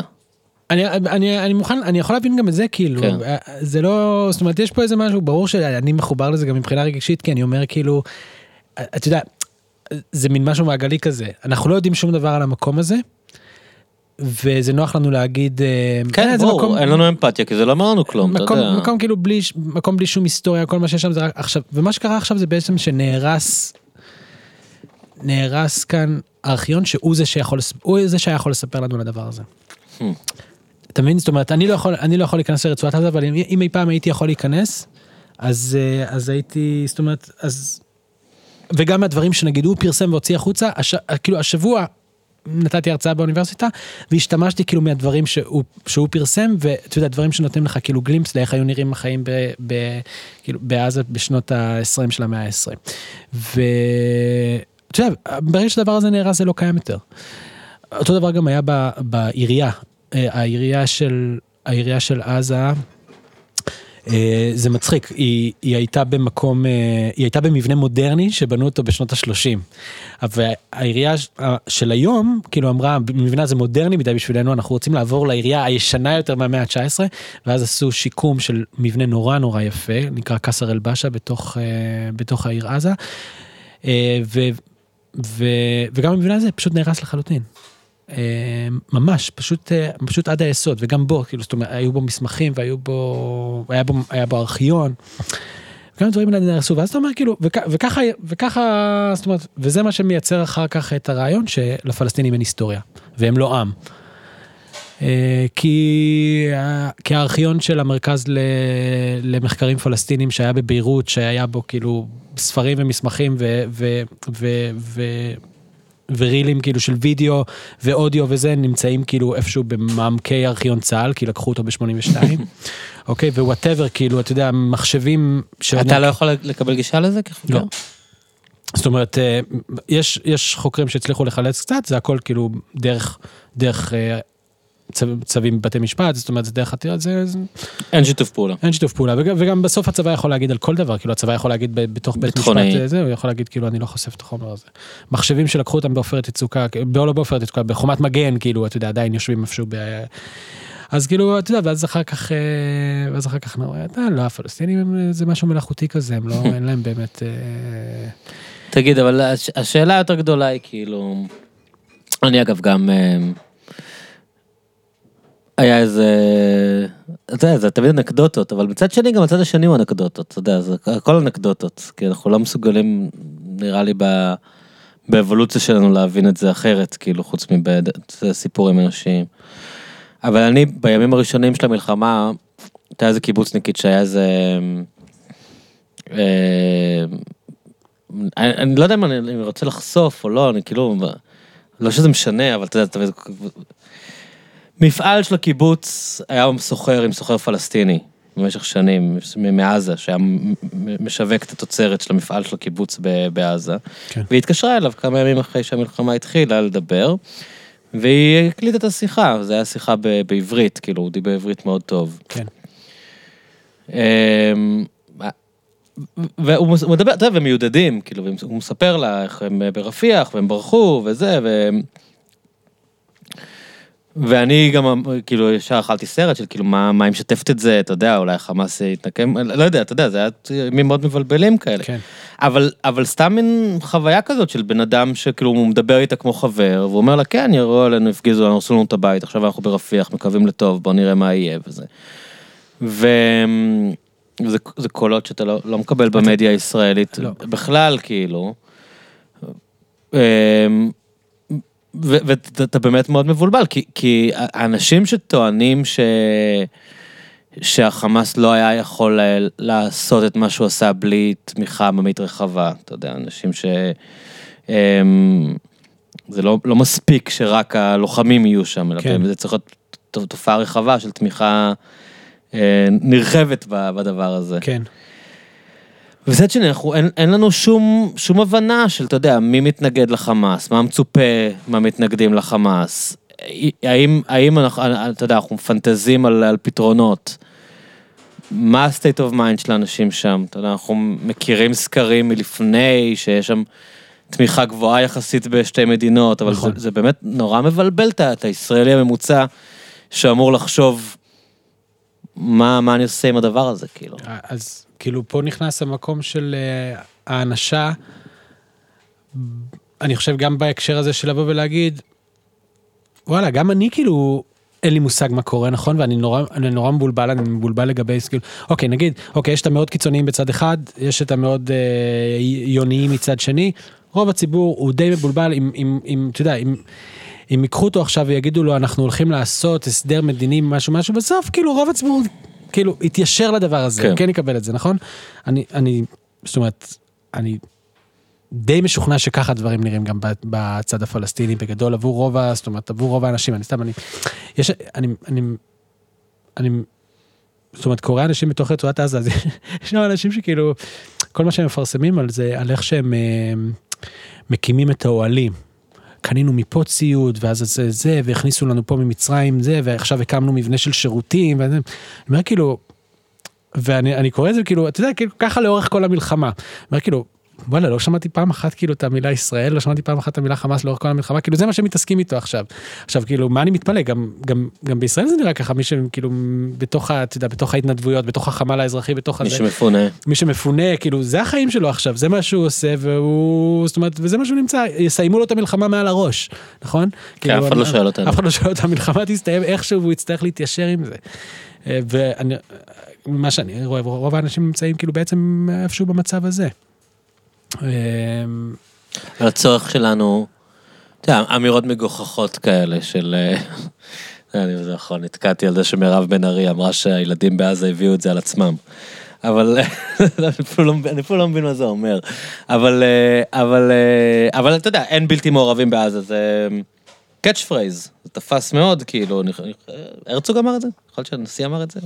הרצוג אמר אין שם בלתי מעורבים, או זה לא נכון להגיד שיש שם בלתי מעורבים, הוא אמר זה משהו, הוא צוטט בהאג, אומר משהו בס- ב- כן בסגנון הזה. כן אמ, כאילו, לנו יש קצת צורך, אני מרגיש, כאילו, לספ... להסביר את המציאות ככה, כאילו להפוך אותה לטיפה יותר פשוטה, אה, כדי, אתה יודע, פשוט להתמודד עם, ה... עם המורכבות ועם מה שהולך שם. זה, זה, אני זוכר פעם, כאילו אנחנו באיזשהו שלב שתכננו מתי נלך לדבר, שאמרתי לך כאילו שיש לי כל מיני דברים לפרוק, כן. אז אה, בין היתר כאילו נוצר איזה מין גל כזה, אני גם הרגשתי כאילו לא צריך ללכת, כאילו, זה לא, זה לא רק הרצוג, אני הרגשתי שיש גם הרבה אנשים, זאת אומרת שנמצאים הרבה יותר בשמאל, שכשדיברו על ישראל בביקורת כבר שהמספרים היו כזה 15 אלף הרוגים, כיוון Mm. ה-20 אלף הרוגים, אז הם אמרו... אז היה, היה, היה מין אמירה כזאת, רגע, אבל, אבל, אבל, אבל שנייה, אל תאשימו אותנו, זה מורכב. כאילו, תבינו שיש פה רגע איזה, ש... תבינו שיש פה מורכבות. עכשיו, אני שמעתי את זה וכאילו, רציתי לתלוש, לתלוש את השערות מהראש. אני אומר כאילו, מה, אי אפשר להגיד על מצב שבו יש עשרת אלפים הרוגים, רובם אזרחים שזה לא בסדר, אחר כך 15 אלף, ואחר כך 20 אלף, ואחר כך 25 אלף. זאת אומרת, צריך להיות, צריך להיות משהו בעולם, זאת אומרת, צריך להיות מישהו בעולם שאומר, רגע, הדבר הזה הוא לא בסדר, כאילו, whatsoever. אמ, וכאילו, ואני הרגשתי שבתוך הזירה הישראלית יש, כאלה- יש, יש מין כל מיני סוג של מין הצדקות כאלה, חלקם מין, אה, חלקם מין סוג של אה, כל מיני משחקי לוגיקה כאלה, אבל אם ככה, ואם הם עושים ככה, אז לצד, לצד הזה מותר להגן על עצמו, מכיוון שהצד הזה הוא לא מגן על התושבים של עצמו, אז כן, אם זה הוא לא מין מגן אה, משפטנות כזאת. אני כאילו, אני נגנבתי מזה, אני כן. אמרתי, רגע, קודם כל, שיהיה מותר, שיהיה קול מאוד מאוד ברור שאומר, הרג של אזרחים הוא דבר שהוא לא מקובל והוא לא צריך לקרות. אפילו לא מאזרחים, ילדים. ילדים, כן. אה, זאת אומרת, קודם כל צריך שהדבר הזה יהיה גיוון ולבוא ולהגיד, נכון, זה לא בסדר וזה לא צריך לקרות.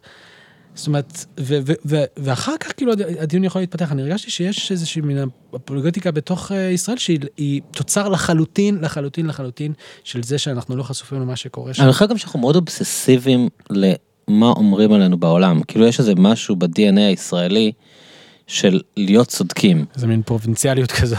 כ- אנחנו רוצים להיות צודקים. כאילו אתה לא, אתה לא מוכן, אפילו אם אתה חושב שאתה לא צודק, אתה לא מוכן שיגידו לך שאתה לא צודק. כן. כאילו זה, זה, הדיון הוא לא פנימי. אתה מתכוון, יש איזה, איזה מין משהו פטריוטי כזה, כן. של כאילו אם אתה עכשיו היית אומר לשני אנשים, תקשיבו, בוא, בוא נדבר רק שנינו, אף אחד בחיים לא ידע אה, מה אנחנו אומרים, אז אומרים, וואי, תשמע, זה קצת כאילו מוזר שאנחנו הורגים כל כך הרבה ילדים, אולי אפשר איכשהו להרוג פחות ילדים, אבל, כן. אבל ב...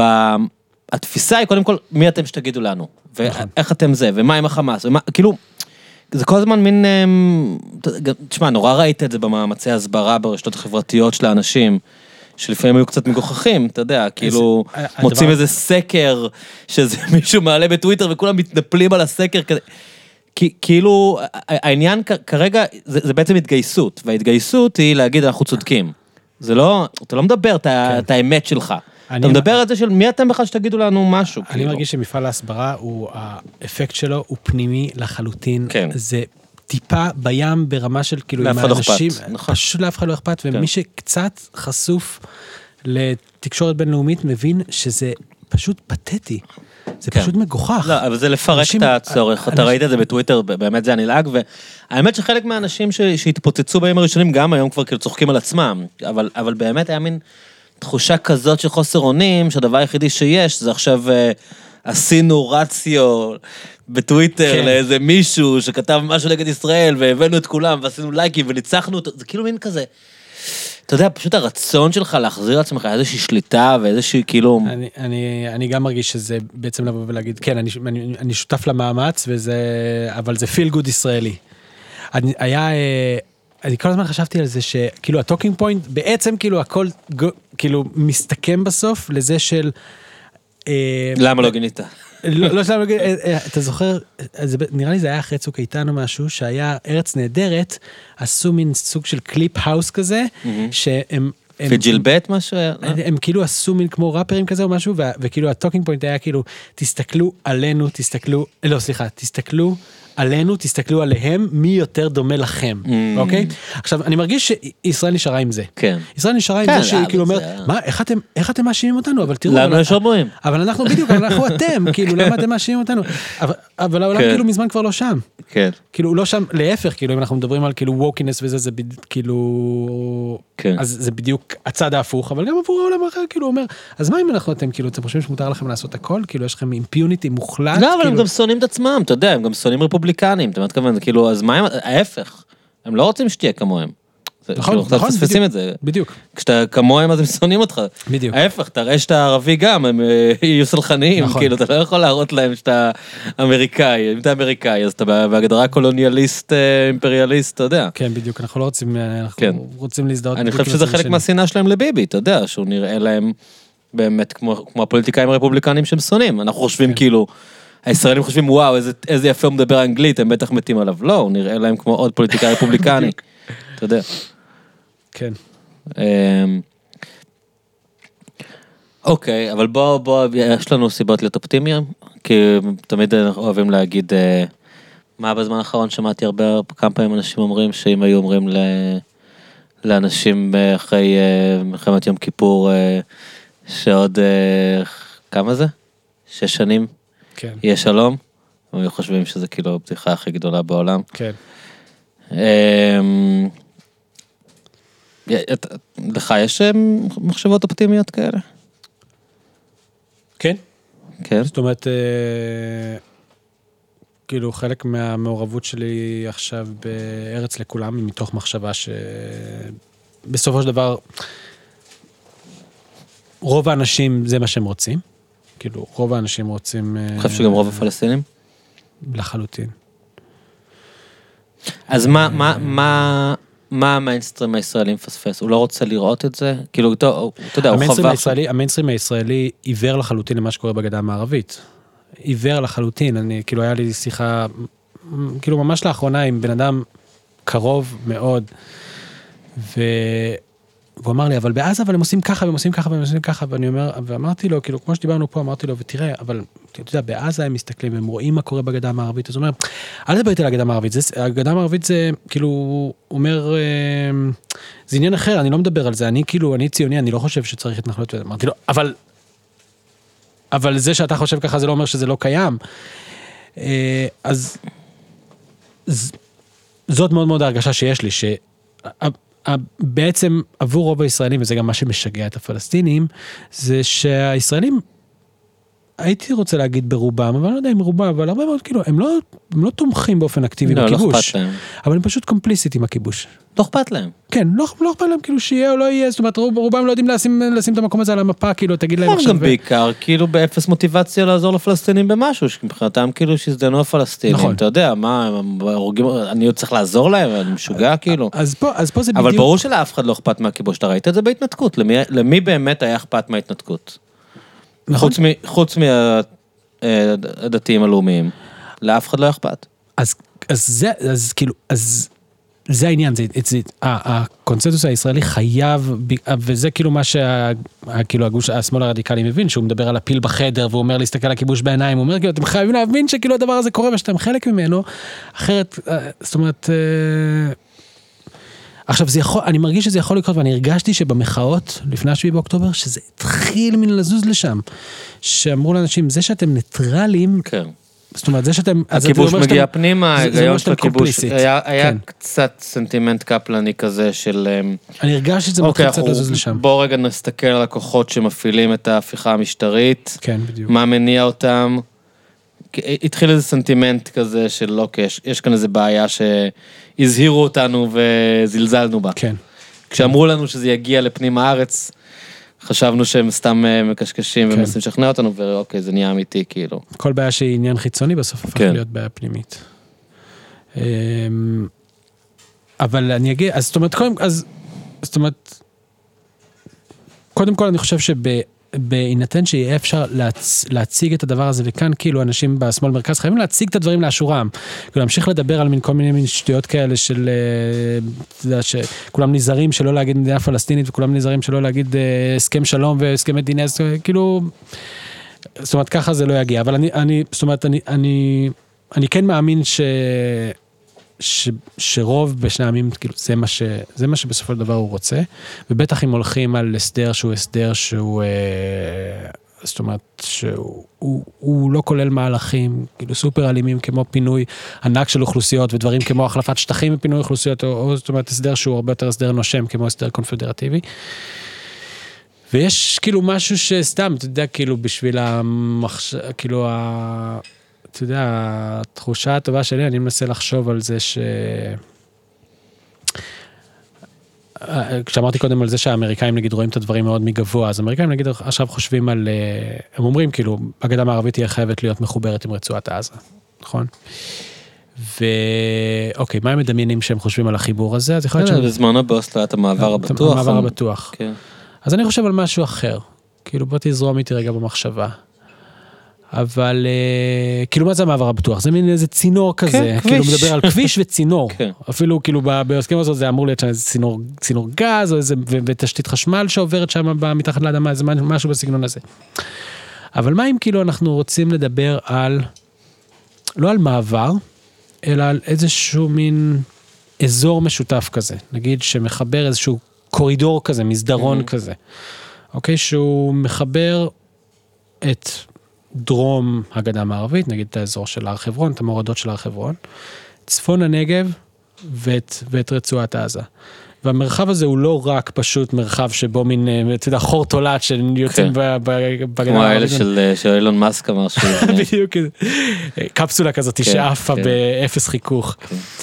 אז זה לא משהו כזה, אלא להפך, אתה הופך את זה למרחב שבמרחב הזה נגיד יכול להתקיים משהו שהוא משותף, זאת אומרת, אה, פלסטיני מצד אחד, זאת אומרת ב, ב, באזור של חברון, אל, אל, אל צפון הנגב שכולל גם המון, Mm. כאילו מין איזה לא- סמפל של ריבונות משותפת שיכול משהו- להיות אפ- אה, מין איזה... אפילו, אפילו, אפילו דברים שקשורים ליוזמות עסקיות, אפילו דברים שהם בתחום הכאילו סביבה היה והקיימות. דברים כאלה בהסכם עם ירדן, לא? כל מיני אזורים כאלה לגמרי, של שיתוף יש. פעולה. ו- וגם, האמת שיש גם עכשיו עם הגדה כן. המערבית, כאילו אני ניסיתי, אני מנסה עדיין, כאילו להריץ עם איזושהי קבוצה את הרעיון של לחשוב רגע בתור השראה על, נכון מדברים על, על ואדי רזה, על כאילו על, על כן. נחל עזה, זה היה כאילו הגבול של זה, אבל נחל עזה כאילו מדברים עליו בתוך הגבולות הרצועה, אבל מה זה נחל עזה? נחל עזה זה השפך לים של נחל הבשור, נחל הבשור זה נחל עם אחד מהגני הניקוז הכי גדולים בארץ, זה כאילו, זה מתחיל שם עם הורדות הר חברון, וזה נחל באר שבע, וזה, אם חושבים על כל הטריביוטריז שלו, על כל הוואדיות הקטנים,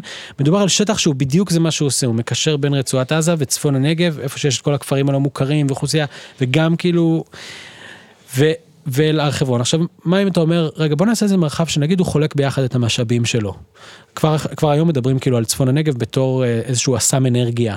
בעתיד, כאילו של... מבחינת אנרגיה סולארית? מבחינת אנרגיה סולארית. עכשיו, אנרגיה, את האנרגיה הסולארית הזאת, לאן צריך לקחת אותה? צריך לקחת אותה בקווי מתח מטורפים ש- כדי שהיא תזין תל לתל אביב. מה, הרי ישראל מוכרת אנרגיה לרצועת עזה, היום מוכרת חשמל לרצועת עזה. אז למה לא להעביר את זה נגיד? אז כבר אתה יוצר, כבר אתה אומר, כאילו יש לנו פה איזה מרחב משותף כזה, בואו, הנה, ככה הוא יחלוק את המשאבים שלו, אוקיי? עכשיו בעזה ברור שיש גם מצוקת מים.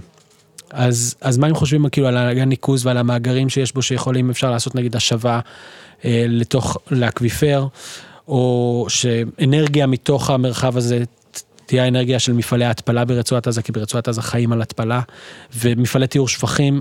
מ- אה, אה, כבר עכשיו אני, אבל. אני, אני, בזמן שאנחנו מפנטזים, כל מיני אה, קצת חזונות שמעון פרס כאלה, בקטע טוב כאילו, לא, לא, לא, אבל פחות ניאו-ליברלי ויותר כאילו. ויותר מרחב משותף כן, זה כאילו מולדת נכון. משותפת. נכון, אבל אתה, אתה חושב שאנשים בעזה היום, כאילו, אנחנו באמת, עוד פעם, עדיין בפוסט טראומה, כאילו, אתה חושב שאנשים בעזה היום מעוניינים בד- בדבר הזה? אין לי, זאת אומרת אין, אין לי דרך להגיד לך כן. מה אה, שני מיליון איש חושבים. אבל זה, זה אפשרי מבחינתך שהם מעוניינים? אה, אבל אני, אני, אני, זאת אומרת, קודם כל ככה, בוא, אתה יודע מה, תן לי לנסח את התשובה הזאת כן. אחרת. אנ- האנשים בעזה תמיד היו מעוניינים, והם תמיד רוצים בהסרת הסגר, ובפתיחת המרחב שלהם. אוקיי? ויכול להיות שאת כל הדבר הזה שתיארתי לך עכשיו הייתי צריך להתחיל משם. Mm. כי מבחינתי, זאת אומרת, הפתרון הראשון לרצועת עזה הוא קודם כל הסרת הסגר מעל רצועת עזה. וכשחושבים על הסרת הסגר, אז מה חושבים? על הסרת הסגר זה יקרה דרך חיבור של צינור אינפוזיה מרצועת עזה לגדה המערבית, או שזה יקרה דרך משהו שהוא, יש לו איזושהי תפיסה יותר רחבה של מה זה עזה בתוך המרחב. אוקיי? איך, איך, איך הדבר הזה יכול להתקשר בחזרה לתוך המרחב היותר גדול שלו, כן? אז מצד אחד זה לים, לי- להיות, זאת אומרת, עזה צריכה להיות פתוחה לסחר, ועזה יכולה להיות במצב שבו היא מחוברת לגדה המערבית, עזה יכולה להפוך להיות עיר הנמל של המדינה הפלסטינית. כן, היא, היא בעצם המוצא של המדינה הפלסטינית לים. אז זה מצד אחד. מצד שני, זאת אומרת, אנחנו, אז אני לא מדבר, זאת אומרת, אין פה חזון אוטופי שכל הפליטים מרצועת עזה עכשיו, זאת אומרת, יממשו את השיבה שלהם ועכשיו שני מיליון איש יעברו כאילו לגור בתוך משהו היום צפון הנגב או עוטף עזה, אבל אם אפשר לחשוב על איזשהו, איזוש, אה, אה, איזושהי סטרוקטורה שהיא חושבת על ניהול משותף של המשאבים, שהוא מממש במובן מסוים את הזכות של האנשים האלה לטריטוריה הזאת שכאילו שממנה הם הפכו להיות פליטים. שוב, זה לא אומר לקחת כל בן אדם כזה ולהחזיר אותו כן. לכפר שבו היה שייך, אבל זה כן חושב על המולדת המשותפת הזאת כמרחב משותף אוקיי, שבו כי הרבה אנשים אפשר- אומרים, אפשר- אז, אז זה כאילו, אתה יודע, בעצם אחת השאלות הגדולות. כן, הרבה אנשים אומרים, טוב, מה שהבנו מהסיפור הזה זה שלא משנה בכלל נעלה שם, עוד פעם אני חוזר, נעלה שם את התמ"ג ונפתח להם וניתן אישורים ונביא כסף קטרי ונפתח את עזה וזה. בסופו של דבר האנשים האלה רוצים לחזור זה לא- לצפת. זה לא המסקנה הנכונה, אני חושב. אוקיי, אז מה- לא- לא- הפתרון, כאילו מה. לא, זאת אומרת, למה- למה זה לא מסקנה נכונה? כן. אוקיי. לצורך העניין, זה לא מסקנה נכונה משתי סיבות. א', זאת אומרת, זה שישראל כאילו פתחה ואפשרה ל-30 אלף אנשים להחזיק אשרה של עובד, אז זה פשוט אה, ממשיך את המדיניות של ישראל, שהמדיניות אומרת לא פיתוח כלכלי, כן? שם, כאילו. לא, כן, לא פיתוח כלכלי ברצועת עזה, לא אסון הומניטרי. אוקיי, שני הלאווים. לא פיתוח כלכלי, לא אסון הומניטרי. עזה זה מקום שהמתודה היא לשמור עליו על סף הקטסטרופה, זאת אומרת על הסף ההומניטרי. מי אמר את זה בזמנו? אתה אה, אמרת בפרק קודם. אה, היה אה, ליברמן אם אני לא טועה, אמר אוקיי, נכון, נכון, אין- נכון. אין משבר הומניטרי, יש סף משבר הומניטרי. אוקיי. אבל סף הקטסטרופיזציה, כן. זה כאילו גם מונח שאני שואל אותו גם מעדי אופיר ש- ו- ו- ואריאלה אזולאי שדיברו על הקטסטרופיזציה של עזה, זאת אומרת הרעיון שכל רגע הקטסטרופה יכולה לקרות. זה brinking, מה שנקרא, על- סף, הליכה על הסף. brink walking. brinkmanship. brinkmanship. אמ, אבל אבל אבל אבל זה זאת אומרת זה גם זה גם לא נכון באופן אחר מכיוון שאחד בעצם חלק ממה שמדברים עליו על הדינמיקה שדחפה את חמאס לצאת למהלך הזה. הייתה אובדן הלגיטימיות שלו בתוך רצועת עזה. עכשיו, ממה נבע אובדן הלגיטימיות שלו בתוך רצועת עזה? קודם כל הוא הפך לאדמיניסטרציה, כמו כל אדמיניסטרציה, הוא כאילו... מושחת, ואנשים מושחת, לא אוהבים מסואב, את הוא לא ה... דמוקרטי, והוא כאילו, זה חלק מהמבנה שלו, מבנה השלטון שלו. הוא דמוקרטי בתוך עצמו באיזשהו אופן, עם מועצת השורא והתייעצות וזה, אבל הוא לא דמוקרטי כלפי האנשים שהוא שולט עליהם. ו... וכאילו, והוא היה צריך לקחת מיסים, והוא עשה את זה אומרת, הוא בצורה היה. באיזושהי מצוקה לפני 7 באוקטובר? בין-? היתר חלק ממה ש... זאת אומרת, כשישראל מאפשרת ליותר עובדים אה, לעבוד בישראל, היא מדרדרת את המצב של חמאס. כן? זאת אומרת, אנשים רואים, אנחנו יוצאים לישראל, קודם כל אנחנו רואים את הישראלים, אנחנו רואים את הזה, אנחנו רואים, לא רואים אנשים עם קרניים, זה דבר אחד. אה, דבר שני, אנחנו כאילו מכניסים כסף הרבה יותר ממה ש... ממה ש... התלות שלנו במה שהחמאס נותן אה, בדיוק. נחלשת. ואנחנו בטח ובטח אנחנו לא רוצים שחמאס ייקח מיסים על הכסף הזה שאנחנו מרוויחים בישראל. זאת אומרת, אז הדבר הזה, אז, אז ממילא יש כאן מהלך שהוא בעצמו, זאת אומרת, זה לא אומר שאותם אנשים שנהנים מהפריבילגיות האלה, הם אלה שעכשיו גם ירצו להילחם בישראל, כן. אלא זה אומר שזה דחף את, ה, את אה, האגפים אוקיי. הניציים בתוך חמאס לצאת לדבר הזה. למה אף אחד לא הסביר לי את זה בארבעה חודשים שמדברים על זה? לא יודע. זה כל כך הגיוני. אבל זה משהו, זאת אומרת, אני, אני, אני זאת אומרת, שמעתי מהרבה אנשים שבעצם כן. כאילו חלק מהסיפור זה, זאת אומרת, זה איך, אתה קצין- עובר, איך כן. אתה עובר במחסום 5-5, המחסום כאילו של חמאס בתוך רצועת, איך אתה עובר במחסום 5-5 ואתה כאילו, ואתה, אתה יודע, אתה עושה את התמרונים הזה כדי שאנשי חמאס לא יבואו ויגידו לך, תגיד, כמה הרווחת בישראל? Hmm. או זה עכשיו, אה, ואנשי חמאס צריכים, עכשיו, אנשי חמאס גם במלכוד, כי הם, הם גם צריכים במובן מסוים את ה... את הרווחה הזאת שהאנשים האלה מביאים אל תוך רצועת עזה, כן. אבל הם מבינים שזה כאילו הורס אותם, כאילו זה גורם להם, להיות לא הזה ש- רלוונטיים. כן, בסקר הזה שהזכרת, שהתפרסם אה, אחרי השביעי באוקטובר, אבל הוא בעצם הסקר נזכר לפני. לפני, אז, אז היה שם כאילו נתון מדהים שאנשים אמרו, שאלו אותם מה הגורם המרכזי למצב הכלכלי הגרוע בעזה, הם אמרו האדמיניסטרציה של חמאס. הם אמרו כאילו בין, אפילו בתנאי הסגר, היה אפשר לנהל את זה ככה שהכלכלה תהיה, תעבוד טוב יותר. אבל מה ש... אבל, אבל, אבל מה ש... זאת אומרת, אפילו בתנאי הסגר גיוון, הכלכלה יכולה להיות טובה יותר. מי שהורס את זה זה האדמיניסטרציה של חמאס, שפשוט מנהלים את הכלכלה לא נכון, ולוקחים מיסים לא נכון, ומחלקים את הכסף לא נכון, וכל מיני דברים כאלה. זאת אומרת, אז, אז, אז, אז חמאס מבין כאילו ש... כן, זאת אומרת, הוא... למלחמה זה תמיד פתרון טוב לבעיות פנים, כאילו. וזה באמת, וזה באמת עבד. כי מה כן. שנשאר זה כאילו, ה... מה שנשאר זה גדודי עז א-דין אל-קסאם, לעומת זאת כל האדמיניסטרציה כאילו, תגיד, אז השנת לימודים נפתחה, כאילו? ו... כן, אני, אז- אני, בסמסטר הזה אני לא מלמד, אני מלמד בסמסטר הבא. אבל איך הקורס הזה ייראה? זה לא אותו קורס. אז האמת, אה, אני תמיד, אה, זאת אומרת, אני אומר את זה הרבה פעמים, ש- שהתכנים של הקורס הזה, זאת אומרת, הם היו טריגרים גם לפני. כן. אה, אבל איכשהו מעטות מאוד הפעמים שהיו אה, אצלי ואצל יוני בכיתה אה, עימותים, כי כי זה קורס היסטורי, זאת אומרת הבסיס לפחות זה קורס היסטורי, וכאילו מתחילים מהרגע הראשון בהפגזה די כבדה של אה, עובדות. בסדר, אפשר לדבר על מה זה עובדות וזה וזה, אבל, אבל ברור. בגדול, כאילו, זה קורס שקוראים בו, ושהסטודנטים נדרשים גם לכתוב, סטודנטים וסטודנטיות. מעבירים וכאילו- אותו בבן גוריון או בבן גוריון ובעברית? בבן או- גוריון. אוקיי.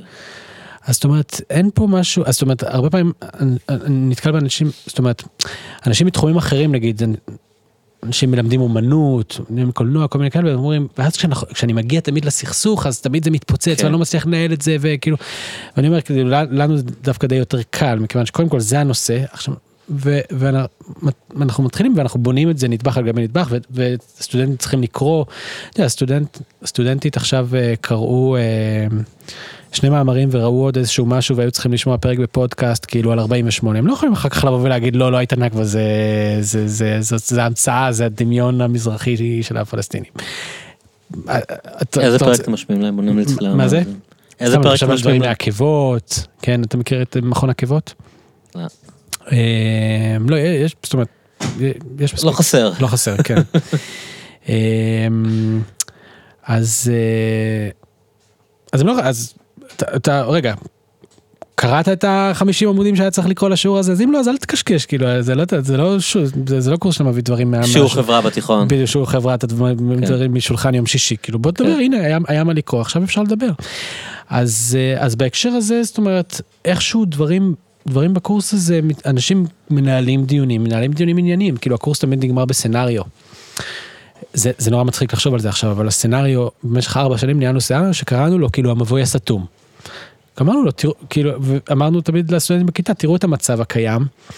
אה, אנחנו בעצם, הכל מין, אה, במין מלכוד כזה, תקוע מכל הכיוונים. ממשיכים, המלחמות האלה ממשיכות אחת לכמה שנים, אחת לכמה חודשים, הקסאמים, הזה, זאת אומרת, לחמאס יש את הדרישות האידיאולוגיות האלה, אל מול, אל מול, אל מול הרשות הפלסטינית. איך יוצאים, איך יוצאים מהמבוי הסתום? ככה קראנו לזה, לתרגיל הסיכום. והסטודנטים והסטודנטיות תמיד היו להם, כאילו, תמיד הברקות. אה, היינו מחלקים את זה, היינו עושים בכיתה, אה, זאת אומרת, מי רוצה להיות הרשת הפלסטינית, מי רוצה להיות האו"ם, מי רוצה להיות חמאס, אה, מי רוצה להיות ישראל, וכל, בעצם כל אחד מהצדדים האלה, כל אחד מה, מהקבוצות האלה, צריך להגיד, אם, אם הצד של, אם אני, הקבוצה שלי, הקבוצה שיוזמת מהלך, מה יכול להיות מהלך שמשנה את ה... עכשיו, תכלס, אני לא זוכר אם כל הארבע שנים האלה הייתה איזושהי קבוצה שאמרה כאילו אנחנו יוצאים למלחמת חורמה בישראל כאילו אנחנו יוצאים למבצע צבאי מטורף כאילו למבצע טרור מטורף כאילו בישראל אני לא זוכר אם מישהו אמר את זה עד כדי כך כאילו אתה יודע זה היה מה- מהלך לא צפוי אבל, אבל כאילו תמיד היו להם דברים על בסיס ידע כאילו על בסיס הדברים שהם קרו. אמ, כאילו דברים מעניינים להגיד. אה, ו- ו- וזה קטע כי באמת השביעי באוקטובר היה מין אה, באמת מהלך שזה מה שהוא מנסה לעשות לצאת מה מהדדלוק השאלה אם הוא יעשה את זה. אה, תשמע, באמת, אה, אנחנו גם בבעיה שאנשים יקשיבו לנו בעתיד, אתה מבין? אנחנו לא יכולים סתם לקשקש, לפעמים אני מקנא באנשים האלה בפאנלים, בטלוויזיה או ברדיו. שוכחים את זה אחרי רגע. כן, מה זה, אנשים יקשיבו לשיחה הקודמת שלנו גם עוד שנה, כאילו אני רואה, אתה יודע, ממשיכים להקשיב. כן. כותבים לי על כל מיני שיחות, אתה יודע, אה, ידידה כתבה לי, הקשיבה לשיחה שהייתה לי עם עמוס פריבס לפני שנה, על איך הוא מדבר, על אה, זה שביבי מנהל את הסכסוך וזה התפוצץ, וזה, אתה יודע, כאילו, לדברים האלה באמת יש, יש, יש איזה longevity, כאילו, longevity, ש...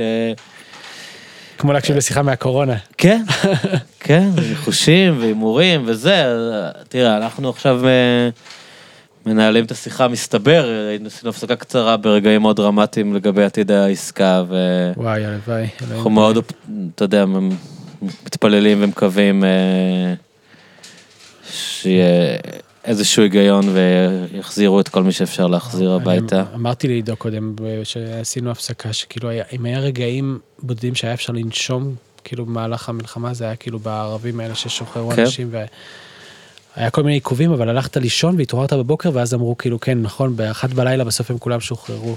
כן. מין, אה, נכון, אני נשארתי ער וראיתי את נשארת זה. ער, כן. כן, אבל אני... אבל גם פה, אתה יודע, זה קצת קצת השיחות הקודמות שלנו, זה כאילו המישור החווייתי מול המציאות. כאילו, היה לי אה, שיחה מעניינת, גם ברלוונט, עם אה, נועה לביא, שהיא, שהיא אמרה משהו שלא חשבתי עליו, מאוד מעניין, שכאילו, החוויה הטלוויזיונית שלנו לשבת ולראות את האנשים האלה משתחררים, יום ועוד יום ועוד יום, ואז איפשהו אצלנו, כאילו, אה, אוקיי, קיבלנו את ה fix הזה של, אה, של ה relief כן. מהעניין, ופתאום ה- ה-136 ששם הם, הם קצת פחות חשובים, כן. כי אתה קיבלת את, ה... את, את החוויה, כאילו, את הריגוש, וזה משהו שהוא, שהוא קצת מסוכן, אתה יודע, ב... היה, זה המערבולות הרגשיות האלה שאנחנו עוברים במקום להסתכל כל הזמן על המציאות ולהגיד, אוקיי, יש עדיין מספר משוגע של אנשים שם, אתה יודע. כן.